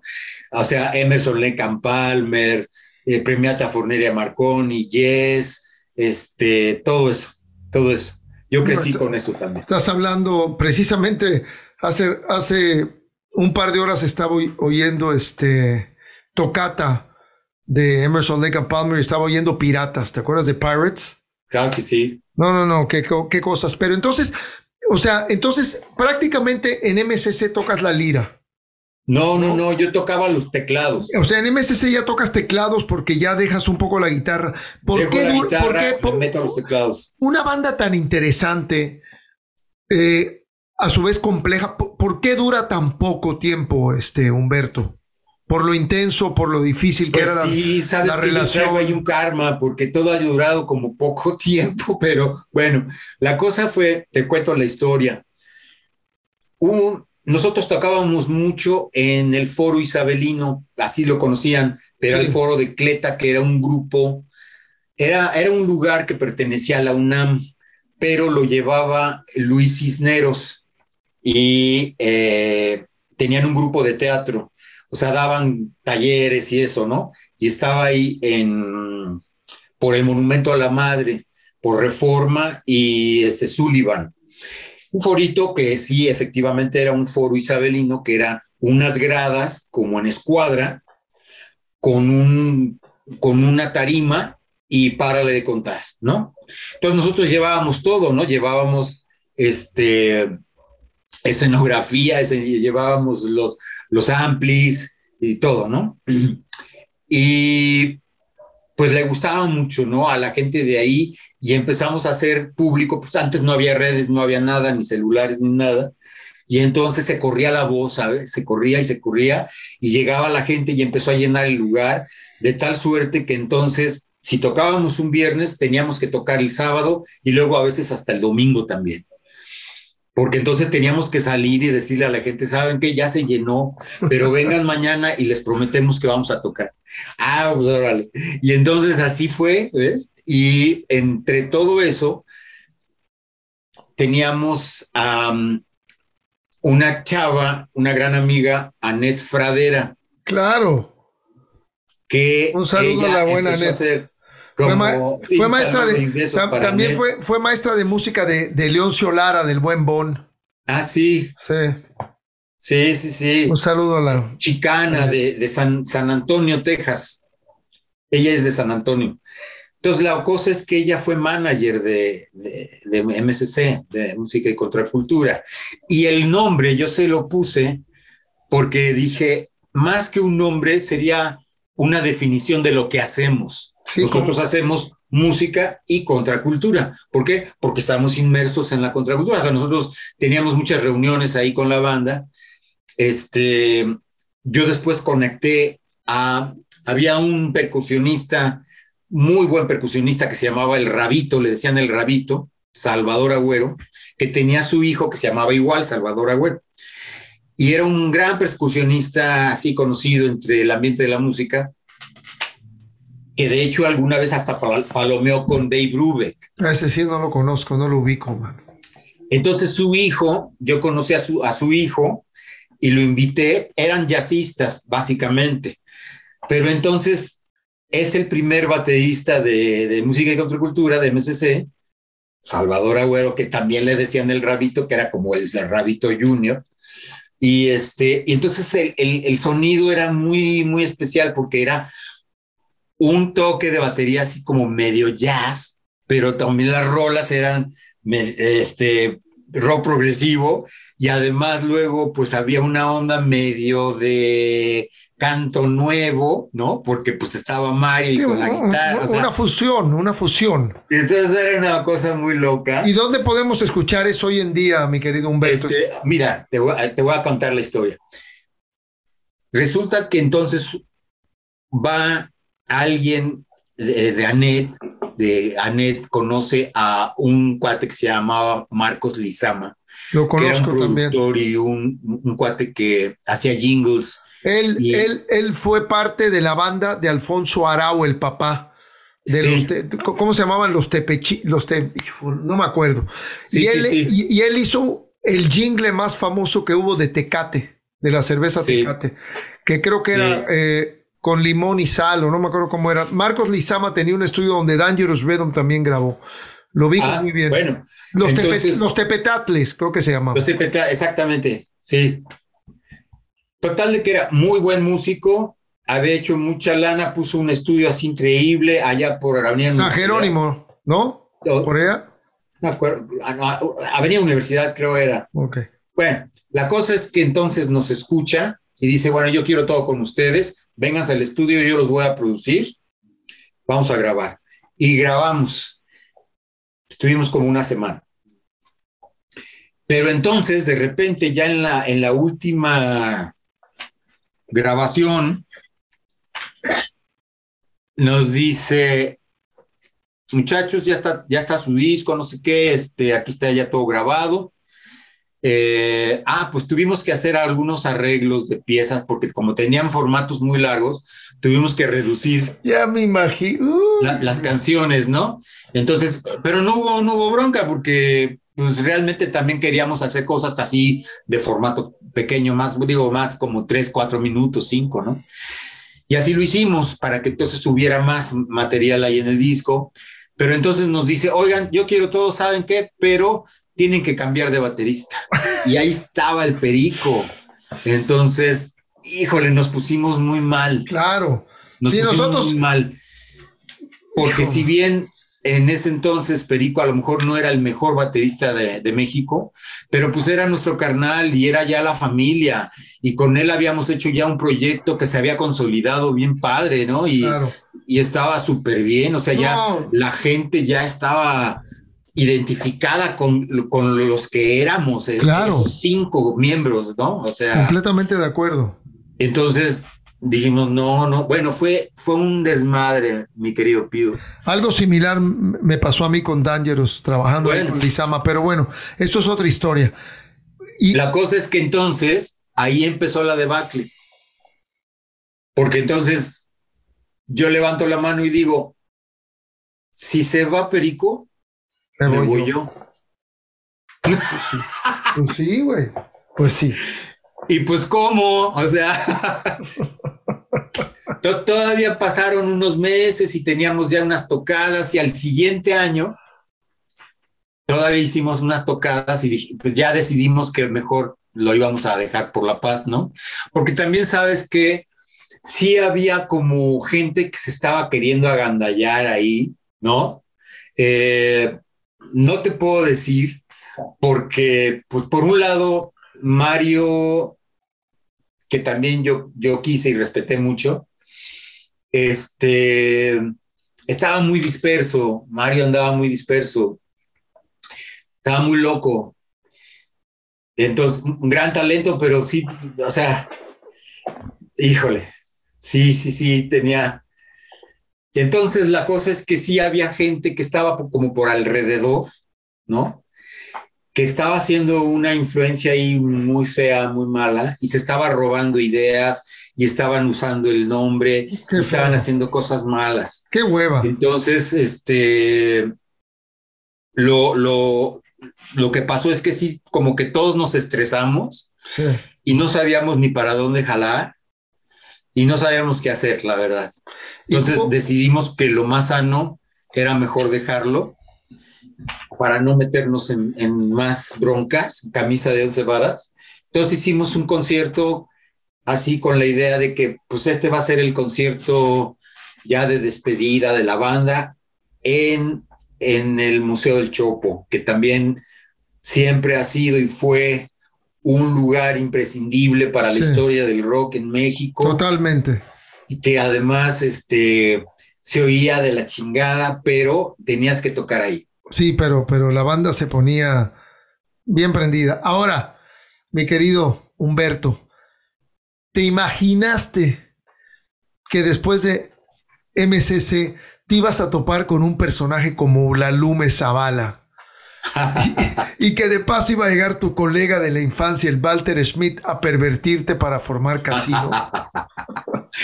sí. Y el Carlos Robledo, el Carlos Robledo allá atrás. Yo me acuerdo mucho de eso. Y ese disco es, es histórico. Es un disco histórico. Era una banda que daba para mucho más de un solo disco. Sí.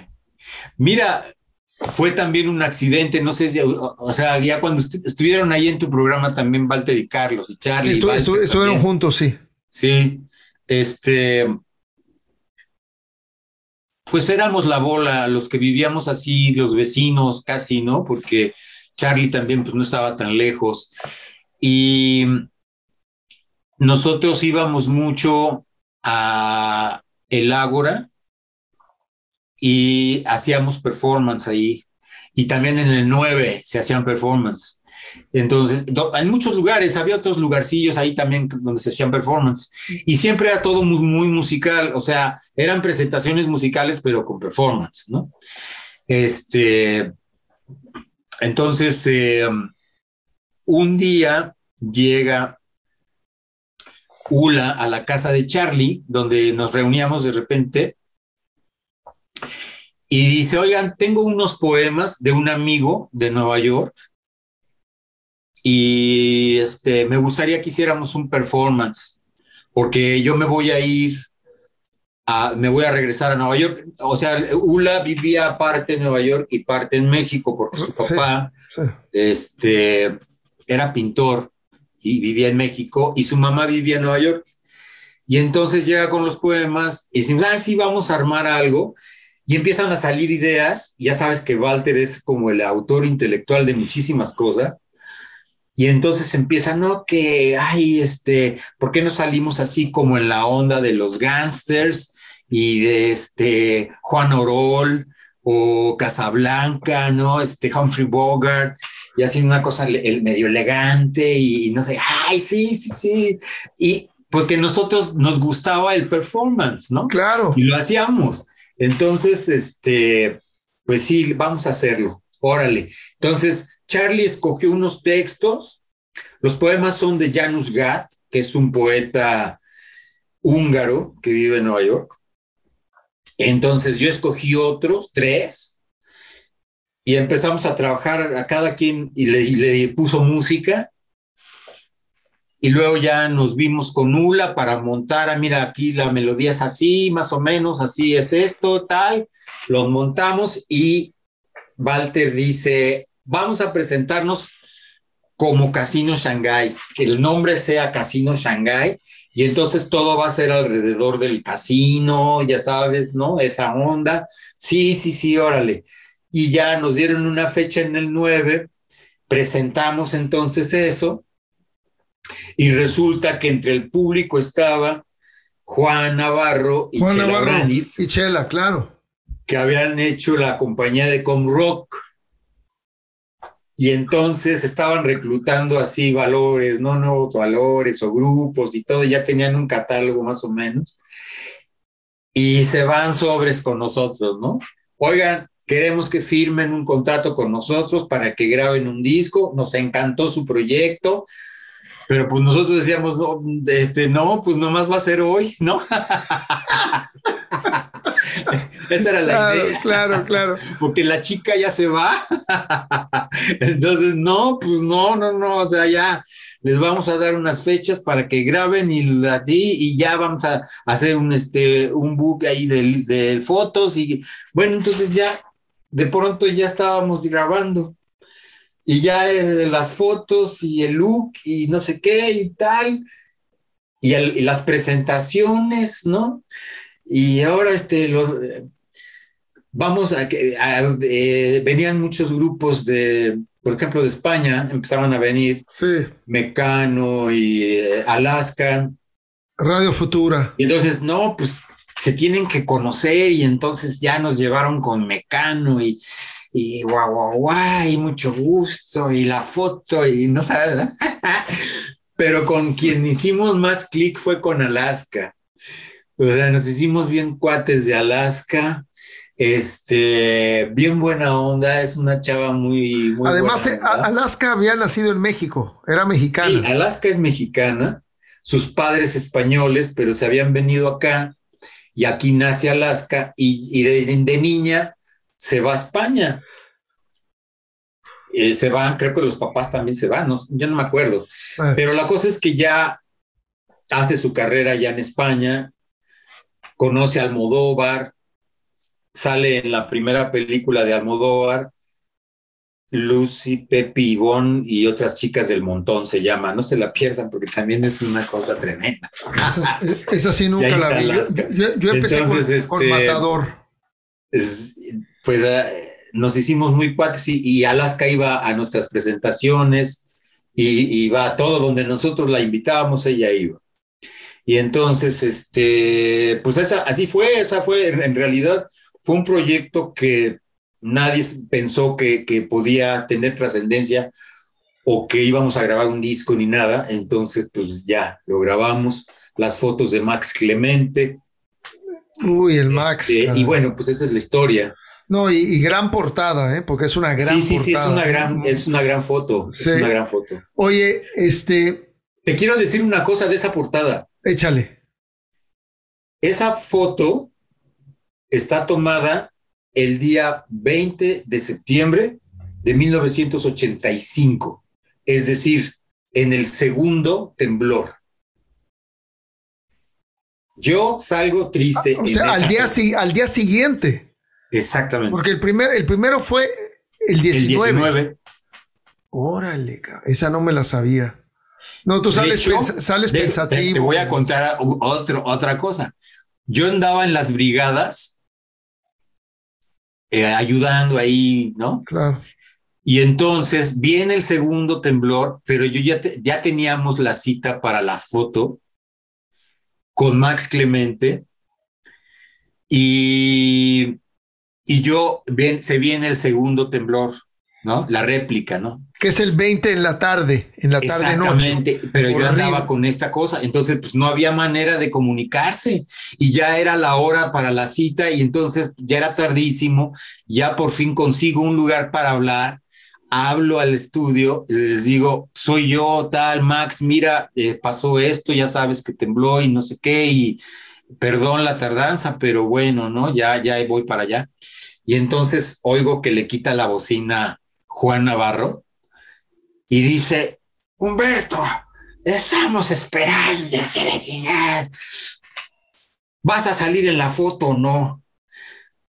Y entonces le digo, mira, si no salgo en la foto, no salen las canciones que yo hice. Tú me dices si voy o no. Y pues acá te esperamos. Sí, sí, sí. Aquí te esperamos flojito y cooperando, mi querido Juan Navarro, que en paz descansa. Bueno, esa es una anécdota. Sí, claro, como miles, ¿no? Y nosotros fuimos parte de Com Rock, mi querido Humberto. Sí, sí. Fuimos de los primeros, junto con el Tri y, con, Kenny. Entonces, y además, sabes que yo creo que era un proyecto muy bueno. Precioso, pero no quiero un gran proyecto. No, quiero caer a hablar de eso, quiero hablar de ti, quiero hablar de tu carrera y quiero hablar de Sangre Azteca. Por favor. Ya vas. Porque no, no podemos estar aquí contigo sin hablar de sangre azteca. Ya vas. Mira, eh, resulta que yo iba mucho a ver a mi gran carnal Felipe de la Fuente y a su esposa Elsa, que eran mis carnales. Felipe había hecho toda la parte gráfica de MSC, éramos muy, muy, somos, seguimos siendo muy, muy amigos.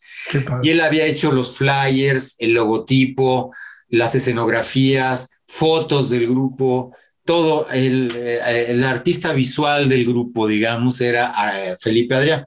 Y ya vivía con, vivía eh, con Elsa y su niña Fernanda este, en Malinalco. Entonces, pues yo iba a Malinalco y empecé a conocer gente y así. Y, mm, y entonces, en una de esas que yo me quedé una temporada en Malinalco como ocho meses, escuché una canción que tocaban un, grupo de señores mayores que traían violines y guitarras y cantaban, tocaban canciones muy antiguas y una de esas canciones se llamaba Sangre Azteca. Qué maravilla. Y entonces dije, no, hombre, pues esto es, es un nombre increíble, porque si tú, se, tú le pones este nombre a un grupo de rock, no hay ninguna duda de que es un grupo mexicano. Ah, bueno. ¿No? Entonces, este, fue en 1986. A principios de 86, yo seguía yendo a, a ver a mis amigos Jorge y Carlos Velasco, que habían estado en, en MCC. Y su papá de ellos era don Jorge de Crespo, así se llamaba, que era un cantante de ranchero. Así era su nombre artístico, don Jorge de Crespo. Un señor muy buena onda que cantaba muy bonito y tenía dos acordeones en su casa de teclas. Y entonces, al ver yo uno de esos acordeones, se lo pido prestado, me lo presta y empiezo a hacer mis pininos en el acordeón. Y con esta idea de la música mexicana, del acordeón y todo, encuentro que es un gran instrumento muy. Muy maravilloso, ¿no? De, con una gran expresión, que tú le estás dando el aire aquí, la vida, y está aquí con tu pecho y, y está vibrando, ¿no? Está, es una cosa maravillosa, man, Qué chingón. Así maravillosa. Y entonces, ah, mira. Échale. Venga. aquí lo tengo. Entonces la cosa es que No, pues eh, a ver si ahorita te despides con un acordeonazo. La cosa es que entonces me presta el acordeón y empiezo a hacer canciones con esta idea de hacer un grupo que tuviera aires mexicanos, que no quedara ninguna duda, porque además también yo había crecido con música mexicana con mi papá y, y la escuchaba mucho también ahí en Malinalco. Yo antes había vivido, antes de Malinalco había vivido en el estado de Morelos, en un pueblito que se llama Jutepec, que ahora ya es una zona conurbada, pero también ahí se oía mucha música mexicana y en Malinalco se oía mucha música mexicana todo el tiempo, ¿no? Eso era lo que predominaba. Entonces, eh, pues para mí fue un, una gran, eh, eh, un gran descubrimiento el acordeón. o sea, un instrumento muy noble que además puedes tocar lo que se te dé la gana con él. O sea, puedes hacer hasta música electrónica si quieres. O sea, puedes hacer lo que quieras con ese instrumento, ¿no? Y tocar la música que quieras. Entonces, eh, pues empecé a componer.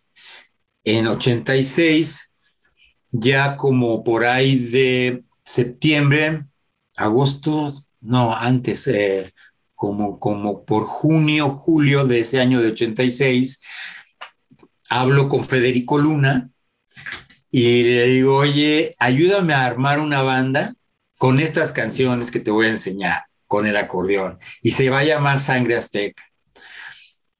Entonces, eh, yo conocí al chato, a Jesús González de High Fidelity Orchestra, y lo, lo, llamo para que sea el guitarrista, y Federico llama a un amigo de él para el bajo, Mingo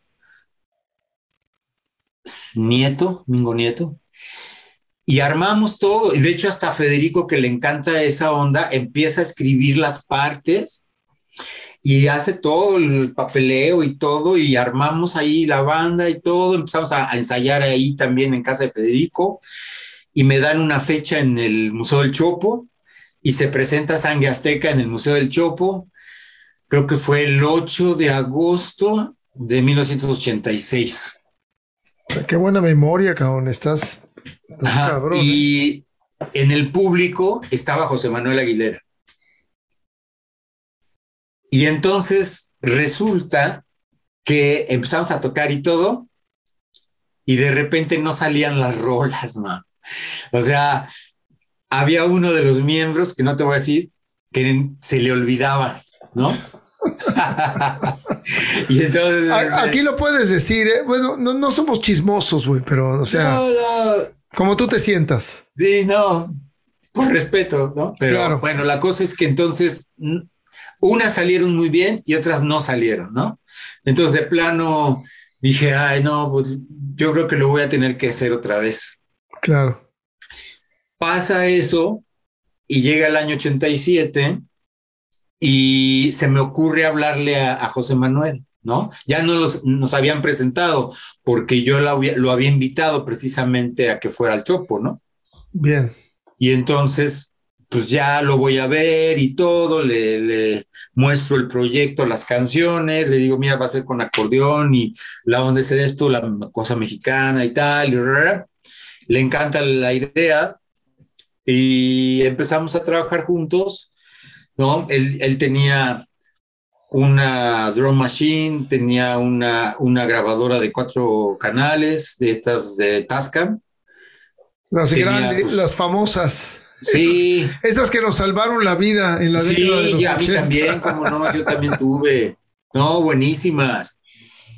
Y bueno, pues ya de ahí para el Real empezamos entonces a hacer demos, a grabar demos para promocionar al, grupo, este, a buscar lugares para ver, también primero que nada ver con quién íbamos a tocar, ¿no? Porque pues nada más estábamos él y yo.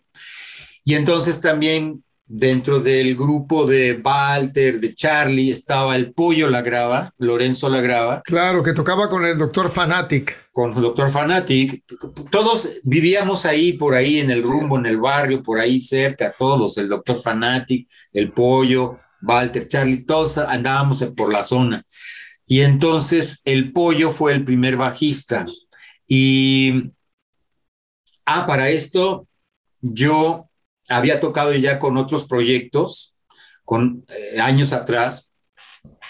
Había tocado en un grupo que se llamaba Broken Heart, con una chava que eh, se llama Carol McGuire, una chava inglesa que había llegado a México, muy talentosa, que tenía sus canciones, cantaba, tocaba la flauta, tocaba teclados, tocaba el sax y componía. Y entonces ella hace ese grupo de Broken Heart.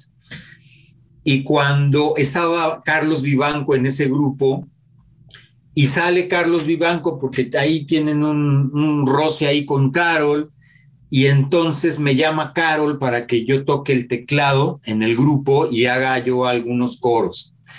Y entonces estoy ahí con el grupo y en el grupo estaba ya Tizoc Briseño en la batería estaba Fabián Reyes en el bajo, Carol obviamente cantando y tocando el sax y tal, pero tenía una cosa muy, muy bonita el grupo porque también estaba una marimba, eh, una marimba grande, así que tocaba eh, Norberto Nandayapa. Ya me acordé. Ah, pariente del Nandayapa Chapaneco. Exactamente. Figúrate de la familia de la marimba de Chiapas, claro. Exactamente. Ok, pero esto qué tiene que ver con Sangre Azteca, no me queda claro. Porque ya había conocido a, Tizoc y le busco a Tizoc para que sea el primer baterista de Sangre Azteca. Y te lo jalas de esta banda con la americana. Ok, entonces después de la tocada del Chopo, se te, se te une José Manuel Aguilera, agarras a Tizoc y es cuando propiamente nace Sangre Azteca. Ya en serio. Bueno, sí, sí.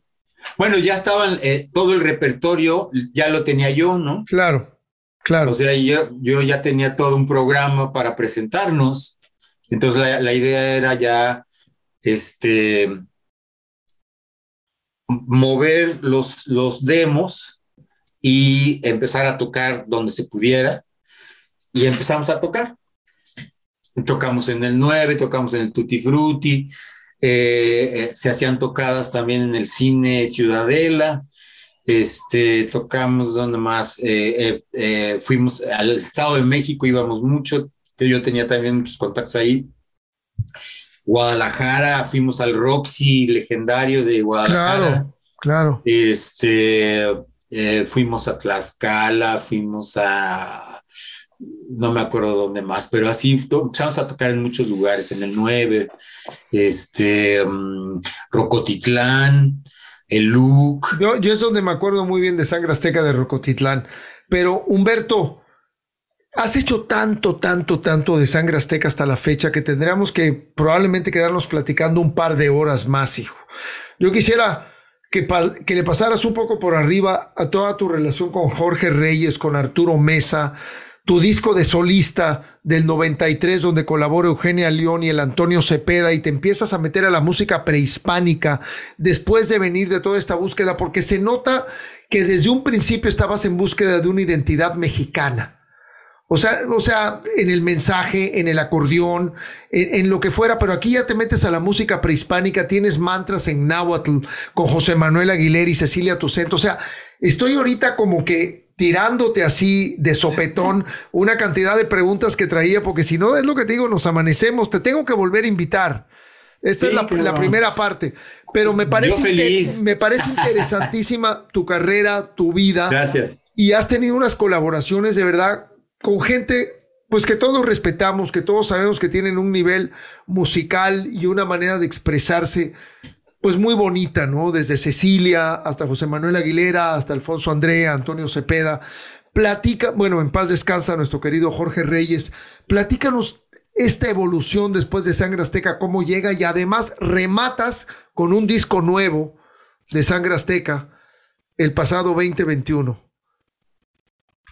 Sí, bueno, es un sencillo, estamos sacando ahorita sencillos porque vuelvo a hacer el grupo en el 2021, pero eh, esta, esta época de Malinalco para mí también es antes y después en mi vida, o sea, yo cambió mi vida cuando yo me fui a vivir ya de, de, lleno a Malinalco, no solamente a pasar, eh, este, sino ya quedarme ahí, ¿no?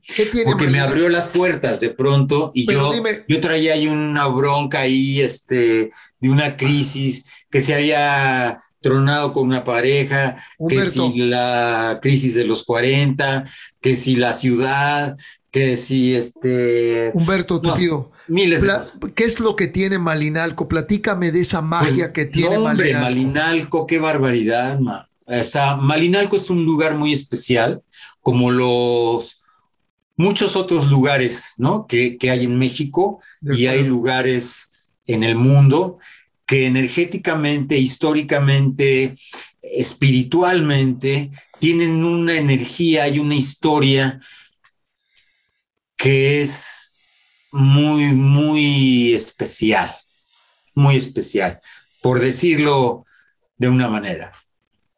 Entonces yo descubro que Malinalco es así y digo, pues yo, yo quiero vivir aquí y aceptar el reto.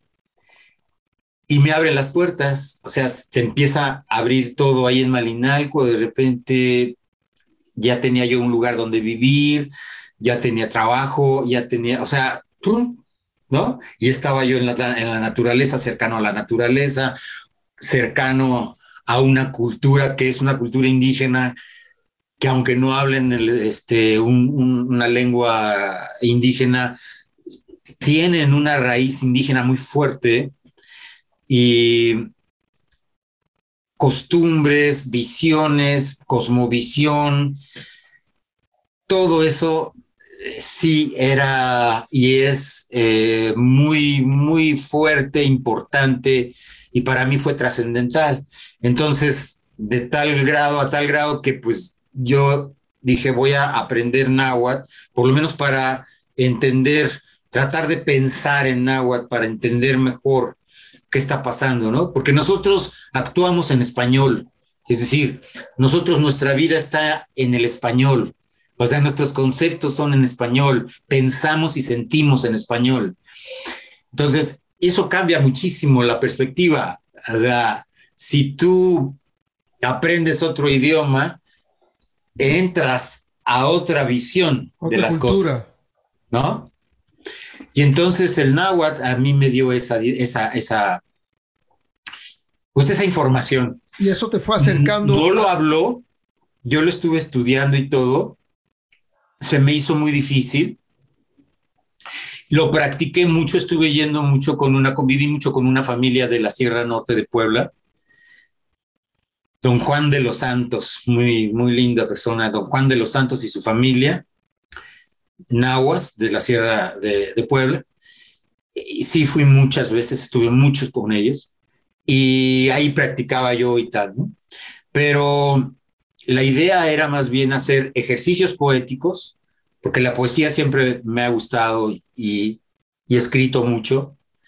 Y entonces yo quería hacer este, ejercicios poéticos en náhuatl. Las palabras me parecían bellísimas, me parecen bellísimas, con una sonoridad y una musicalidad así muy fuerte y muy, muy padre, muy especial, ¿no? Y con conceptos filosóficos del náhuatl del 16, por ejemplo, que son muy profundos, ¿no? Y que entonces, bueno, pues eso me, me, me, me jaló y me fui a Malinalco, me, me, metí en eso. Este, de hecho, hasta me dieron una beca.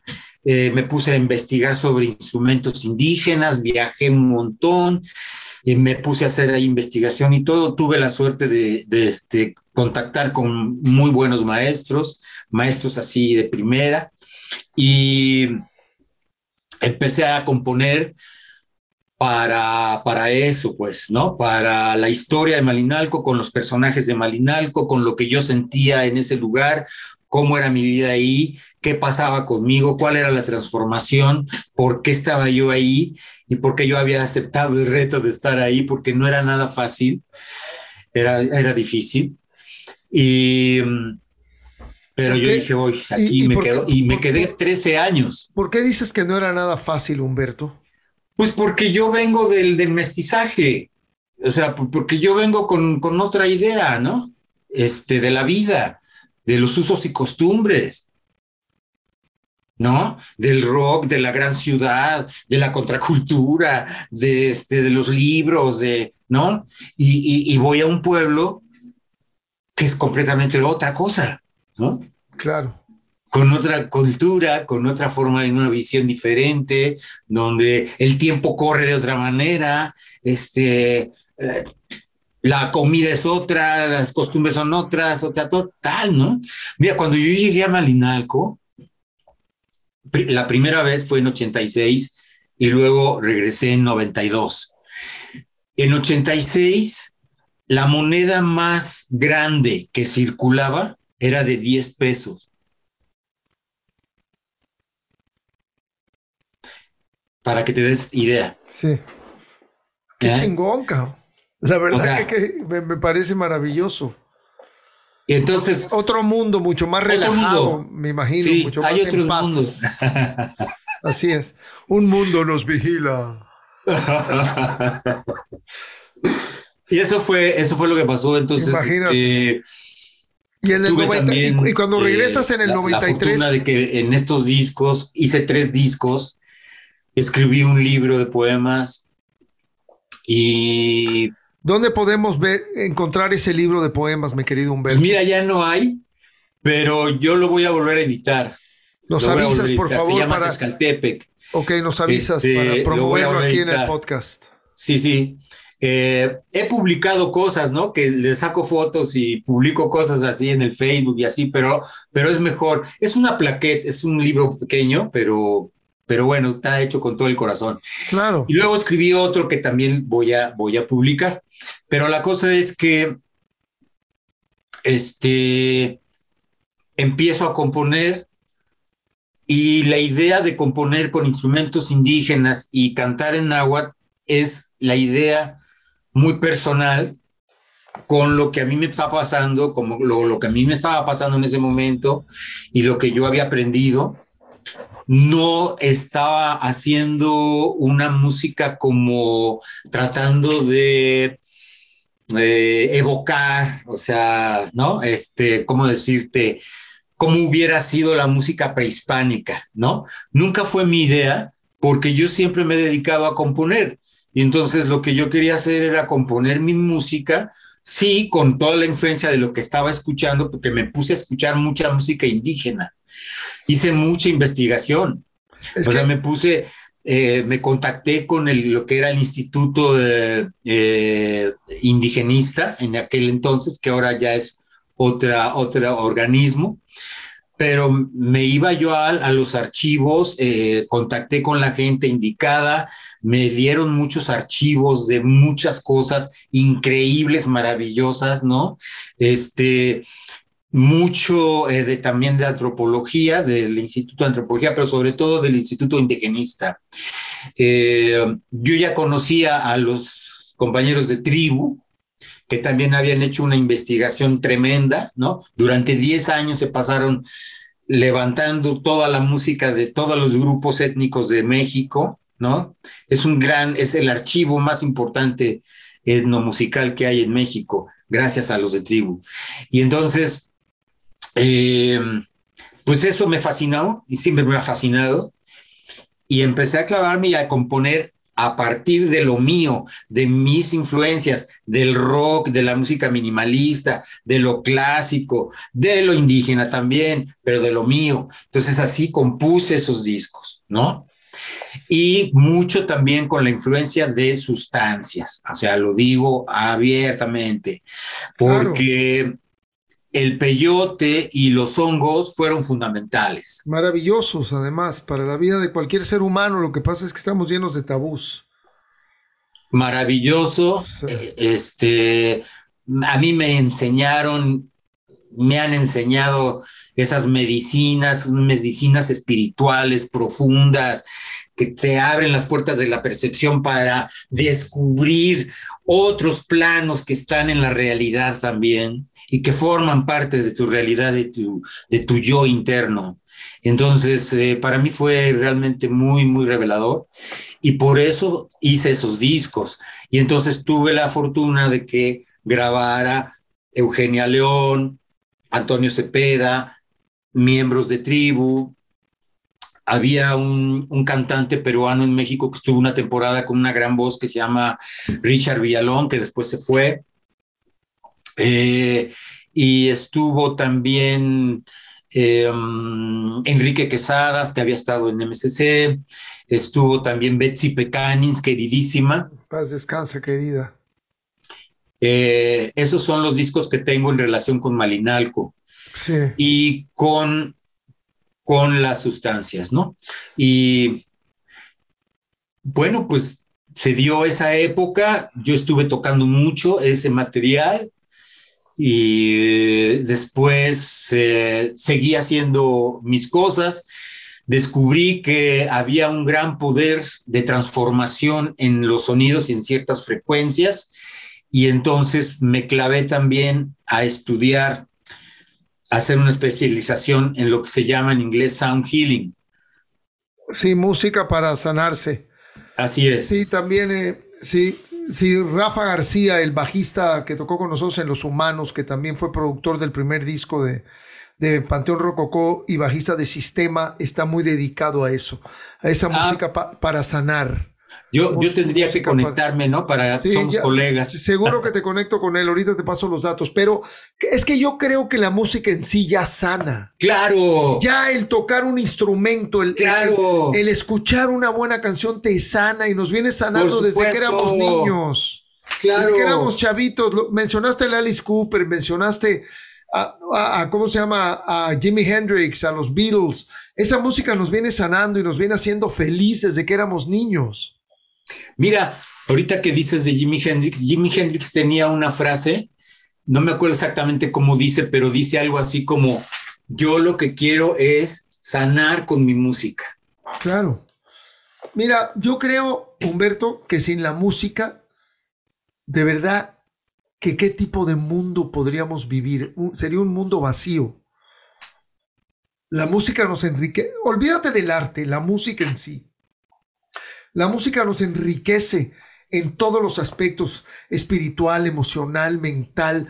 O sea, Completamente. hoy en día está comprobado que chavitos autistas estudian música y se concentran y se vuelven tremendos músicos gracias a la concentración porque tienen el don de, el autismo no es un hándicap, el, autismo simplemente es ser diferente.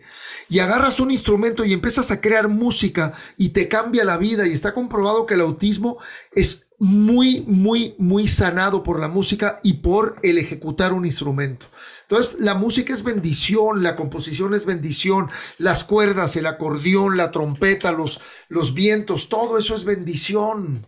de la naturaleza. Completamente de y si, acuerdo le, y si le agregamos contigo. Un poquito de mezcalina y de psilocibina, pues para mí se vuelve más mágico. ¿Qué te puedo decir? Vengo de donde tú vienes también, hermano. O sea, yo creo en eso y creo que eso nos sana el espíritu y nos sana muchas cosas, pero ha habido mucho tabú y venimos de una generación donde todo eso era maldecido. ¿no? Y se hablaba muy mal de ello. Mira ahorita todas las propiedades de la marihuana, que la industria del tabaco y la industria del alcohol se encargó de demonizar esa Claro. hierba, que también es una Claro. sustancia pues benigna y buena para el ser humano, ¿no?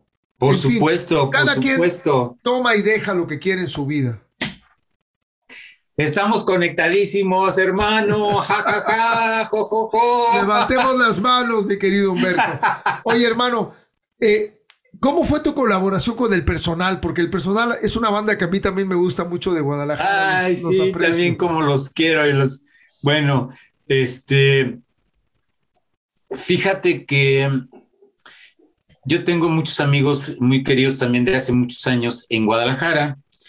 Y cuando Sangre Azteca fue a tocar al Roxy, eh, estos amigos que te comento, Arturo y Jorge, eran muy amigos de Julio, el, nuestro querido Julio Aro, pues que el, el alma de, del El personal. ¿no? personal. Ya Julio estaba enfermito, pero mis amigos le cuentan mucho sobre Sangre Azteca. Le dicen, no, pues nosotros somos amigos de Humberto y va a estar en el Roxy, vamos a verlos, nosotros vamos contigo, te llevamos. Y llevan a Julio a ver a Sangre Azteca. Qué chido.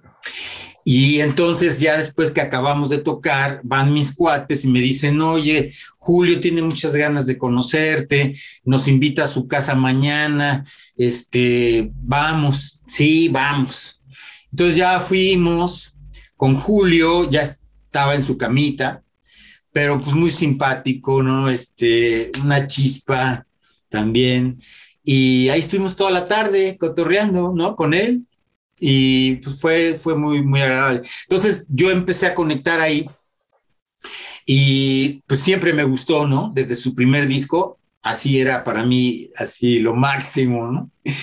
Y luego toda la historia que tú sabes, que también es una historia muy fuerte, ¿no? De las muertes del personal y todo, y, así, una cosa así muy especial también.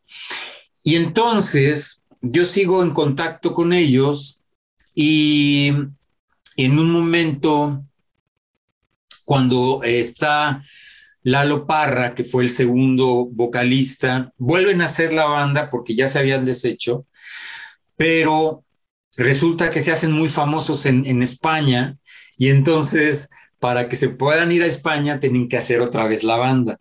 Entonces forman otra vez la banda, se conectan con Lalo Parra, que era un gran cantante y que yo también ya conocía. Y entonces Lalo me invita a una tocada ahí en el Museo de las Culturas Populares en Coyoacán. Y pues yo voy de público, ¿no? Así, este, eh, tal, no sé qué. Y de repente Lalo me dice, oye, súbete y tocas la, la, melódica. y entonces digo, pues órale. y me subí ahí a echarme el palomazo. Pero eso fue, digamos, como un, un toquín con ellos. Luego pasan los años, yo sigo en contacto con ellos y con, sobre todo con Andrés, Andrés Aro, que le decían el boy. Sí, lo queremos invitar y, aquí al podcast. Lo vamos a tener dentro de poco. Sí, por favor, sabes que es eh, gran músico y gran persona. Y entonces la cosa es que en 2016 hace un proyecto, él con otro, con Gustavo, eh, que también formaba parte, forma parte, no sé si todavía esté Gustavo ahorita, pero estaban ahí en, en, el personal y les encargan, les hacen un encargo, creo que es por parte del gobierno o de la universidad, de que por qué no se hacen una ópera. Y entonces dicen, no, pues vamos a hacer una ópera con un texto de Jalisco clásico que se llama El ánima de Sayula, que es un poema, y entonces, este, así medio, medio de, doble sentido, así como medio picaresco, ¿no? Y entonces me habla Andrés y me dice, oye, ¿te, echas tú unas canciones con este texto, con estos textos? Y nosotros ya estamos haciendo otras. Ah, pues órale. Y entonces ya hicimos eso, ¿no? Y, ya aparece como el anima de Sayula, se hizo un disco y se presentó ahí en el Teatro de Gollado con cantantes y con mariachi. O sea, es una ópera para mariachi y cantantes de cantantes de, ópera, ¿no? Qué, buen, bueno, hermano, ¿qué te puedo decir, Humberto? Es qué placer, este, platicar contigo, cabrón, y de verdad que, igualmente. Qué, qué, prolífero todo. No, hombre, yo aquí estoy escuchándote, viejo. Yo de pronto abundo porque es así como un poco mi personalidad. Pero la verdad que es tan interesante. No, te vamos a tener otra vez. Te vamos a tener otra vez. Tienes que volver a visitarnos dentro de poco y, ojalá, mucho podamos, gusto. ojalá podamos tener uno presencial en la Ciudad de México con el acordeón y yo un poquito en la guitarra acústica improvisando algo juntos. Sería Tú me dices cuándo, papá, o sea, cuando quieras. vas, a ver, vas a ver que lo armamos, lo vamos a armar. Pero tú nomás, tú me dices rana y yo salto. Eso, ya somos dos. Tú me dices sapo y yo brinco. Oye, cerramos con el disco que escogiste. Ya lo hemos mencionado a lo largo de la entrevista. Es otra banda que yo también admiro, que ya mucha gente que nos sigue aquí en el, en el podcast saben que es una banda muy querida y escogiste In the Court of the Crimson King, el primer disco de King Crimson de 1969. Una pinche obra maestra con un arte fuera de serie.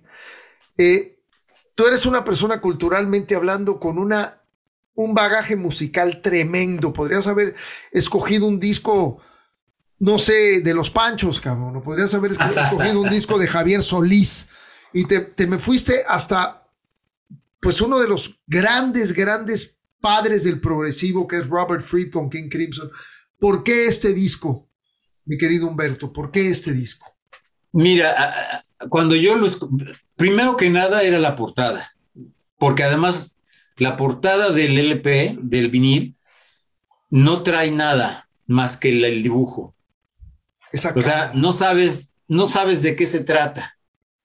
Entonces, yo cuando yo veía una portada así como de medio incógnita o así más interesante, decía, si la portada está así, el disco debe de estar buenísimo, ¿no?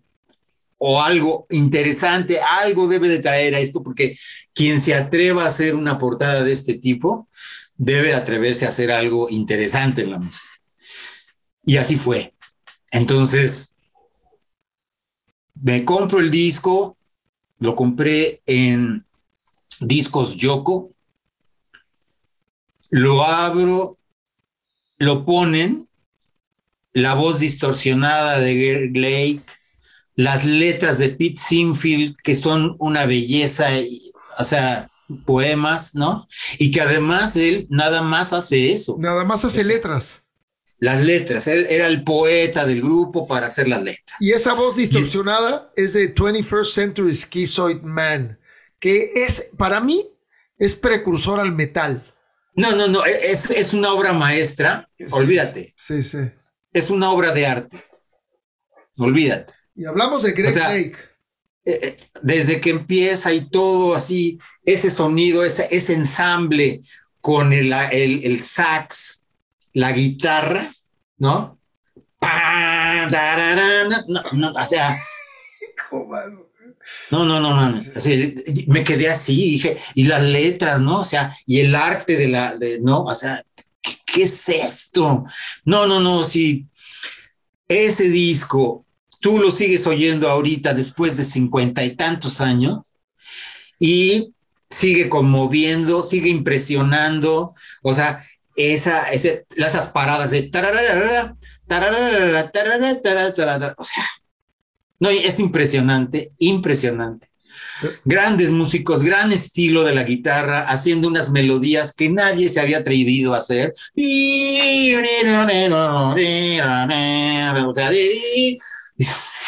La locura, así, ¿no? Increíble. De, de, genios, pues, de genios. Sí. Hasta la fecha, una banda. Hasta la fecha. Y de pronto se iban a la flauta transversal y venía sí, sí, sí, Epitafio, I Talk to the Wind, y te hacían unas baladas que te conmovían y te hacían llorar. No, no, no, no, increíble, exactamente, igualito, así, así como lo dices. No, es que es, sí, pues es que es la música con la que crecimos, Humberto. O sea, para mí es hablar de verdad de los maestros, ¿me entiendes? Yo maestros. son, ellos me enseñaron una manera de ver la vida como Zappa, como Beefheart, lo mencionas, ¿no? Y, y se me había olvidado, hoy estuve refrescando para hablar contigo, que Greg Lake era el cantante. Sí. ¿Qué, voz tenía Greg Lake? Y luego se fue con Emerson Lake and Palmer, ¿no? Obviamente.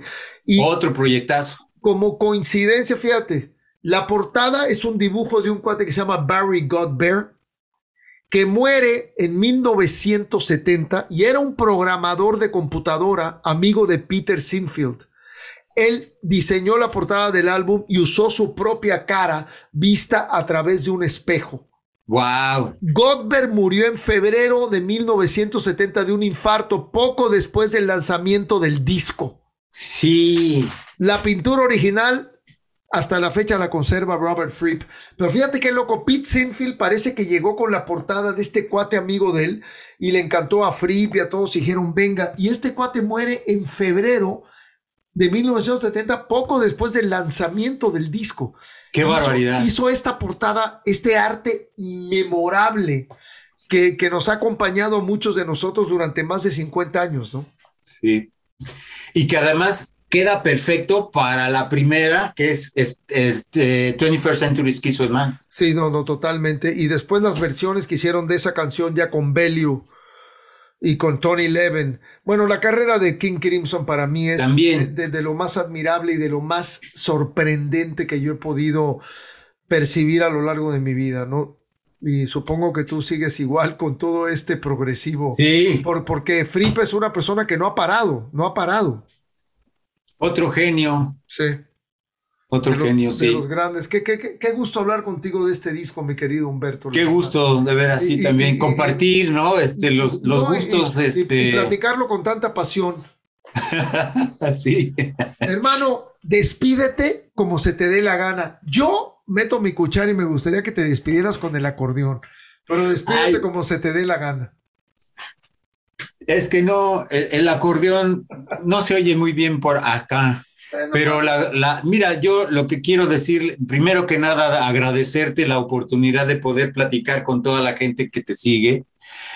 Eh, y como digo yo, este, hay que usar los medios para poder este, difundir todo lo que nosotros eh, podemos hablar y podemos pensar y expresarnos y la música y la literatura y las artes y todo lo que se pueda, hay que usar estos medios y qué bueno que los estés usando, qué bueno que la gente te esté siguiendo, eso está súper chingón y yo quiero agradecer que, que, estoy aquí contigo y además me doy cuenta que tenemos muchas cosas ahí de conexión, de cosas en común, porque somos de la generación, Piro. Claro, claro.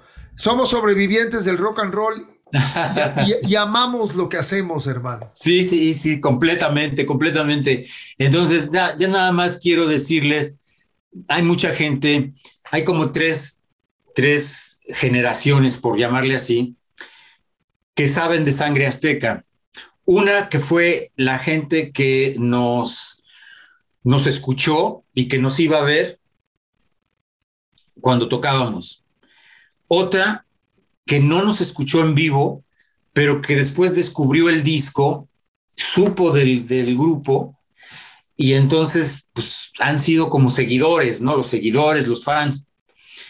Y la otra generación son los nuevos que apenas están conociendo y están sabiendo de qué se trató y, y que por qué hablan de ese grupo y que si el disco y que el, no los piratas y no como toda esa onda así como de culto no ya se hizo un grupo de culto y se hizo un, un disco de culto.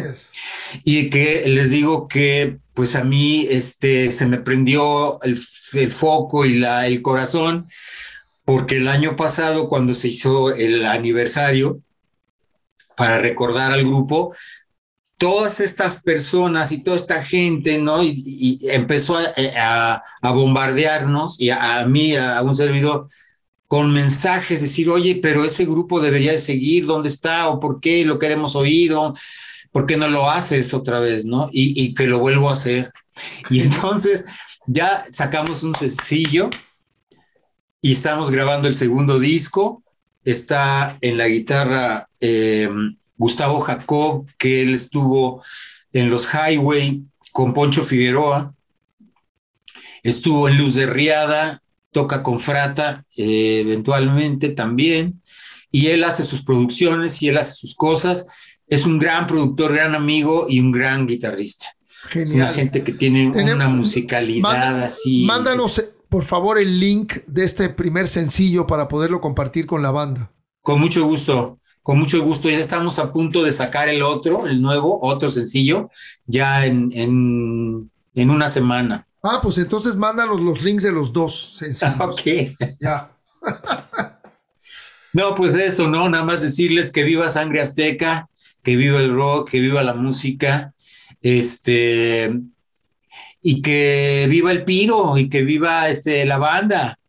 ¿Cómo está la banda?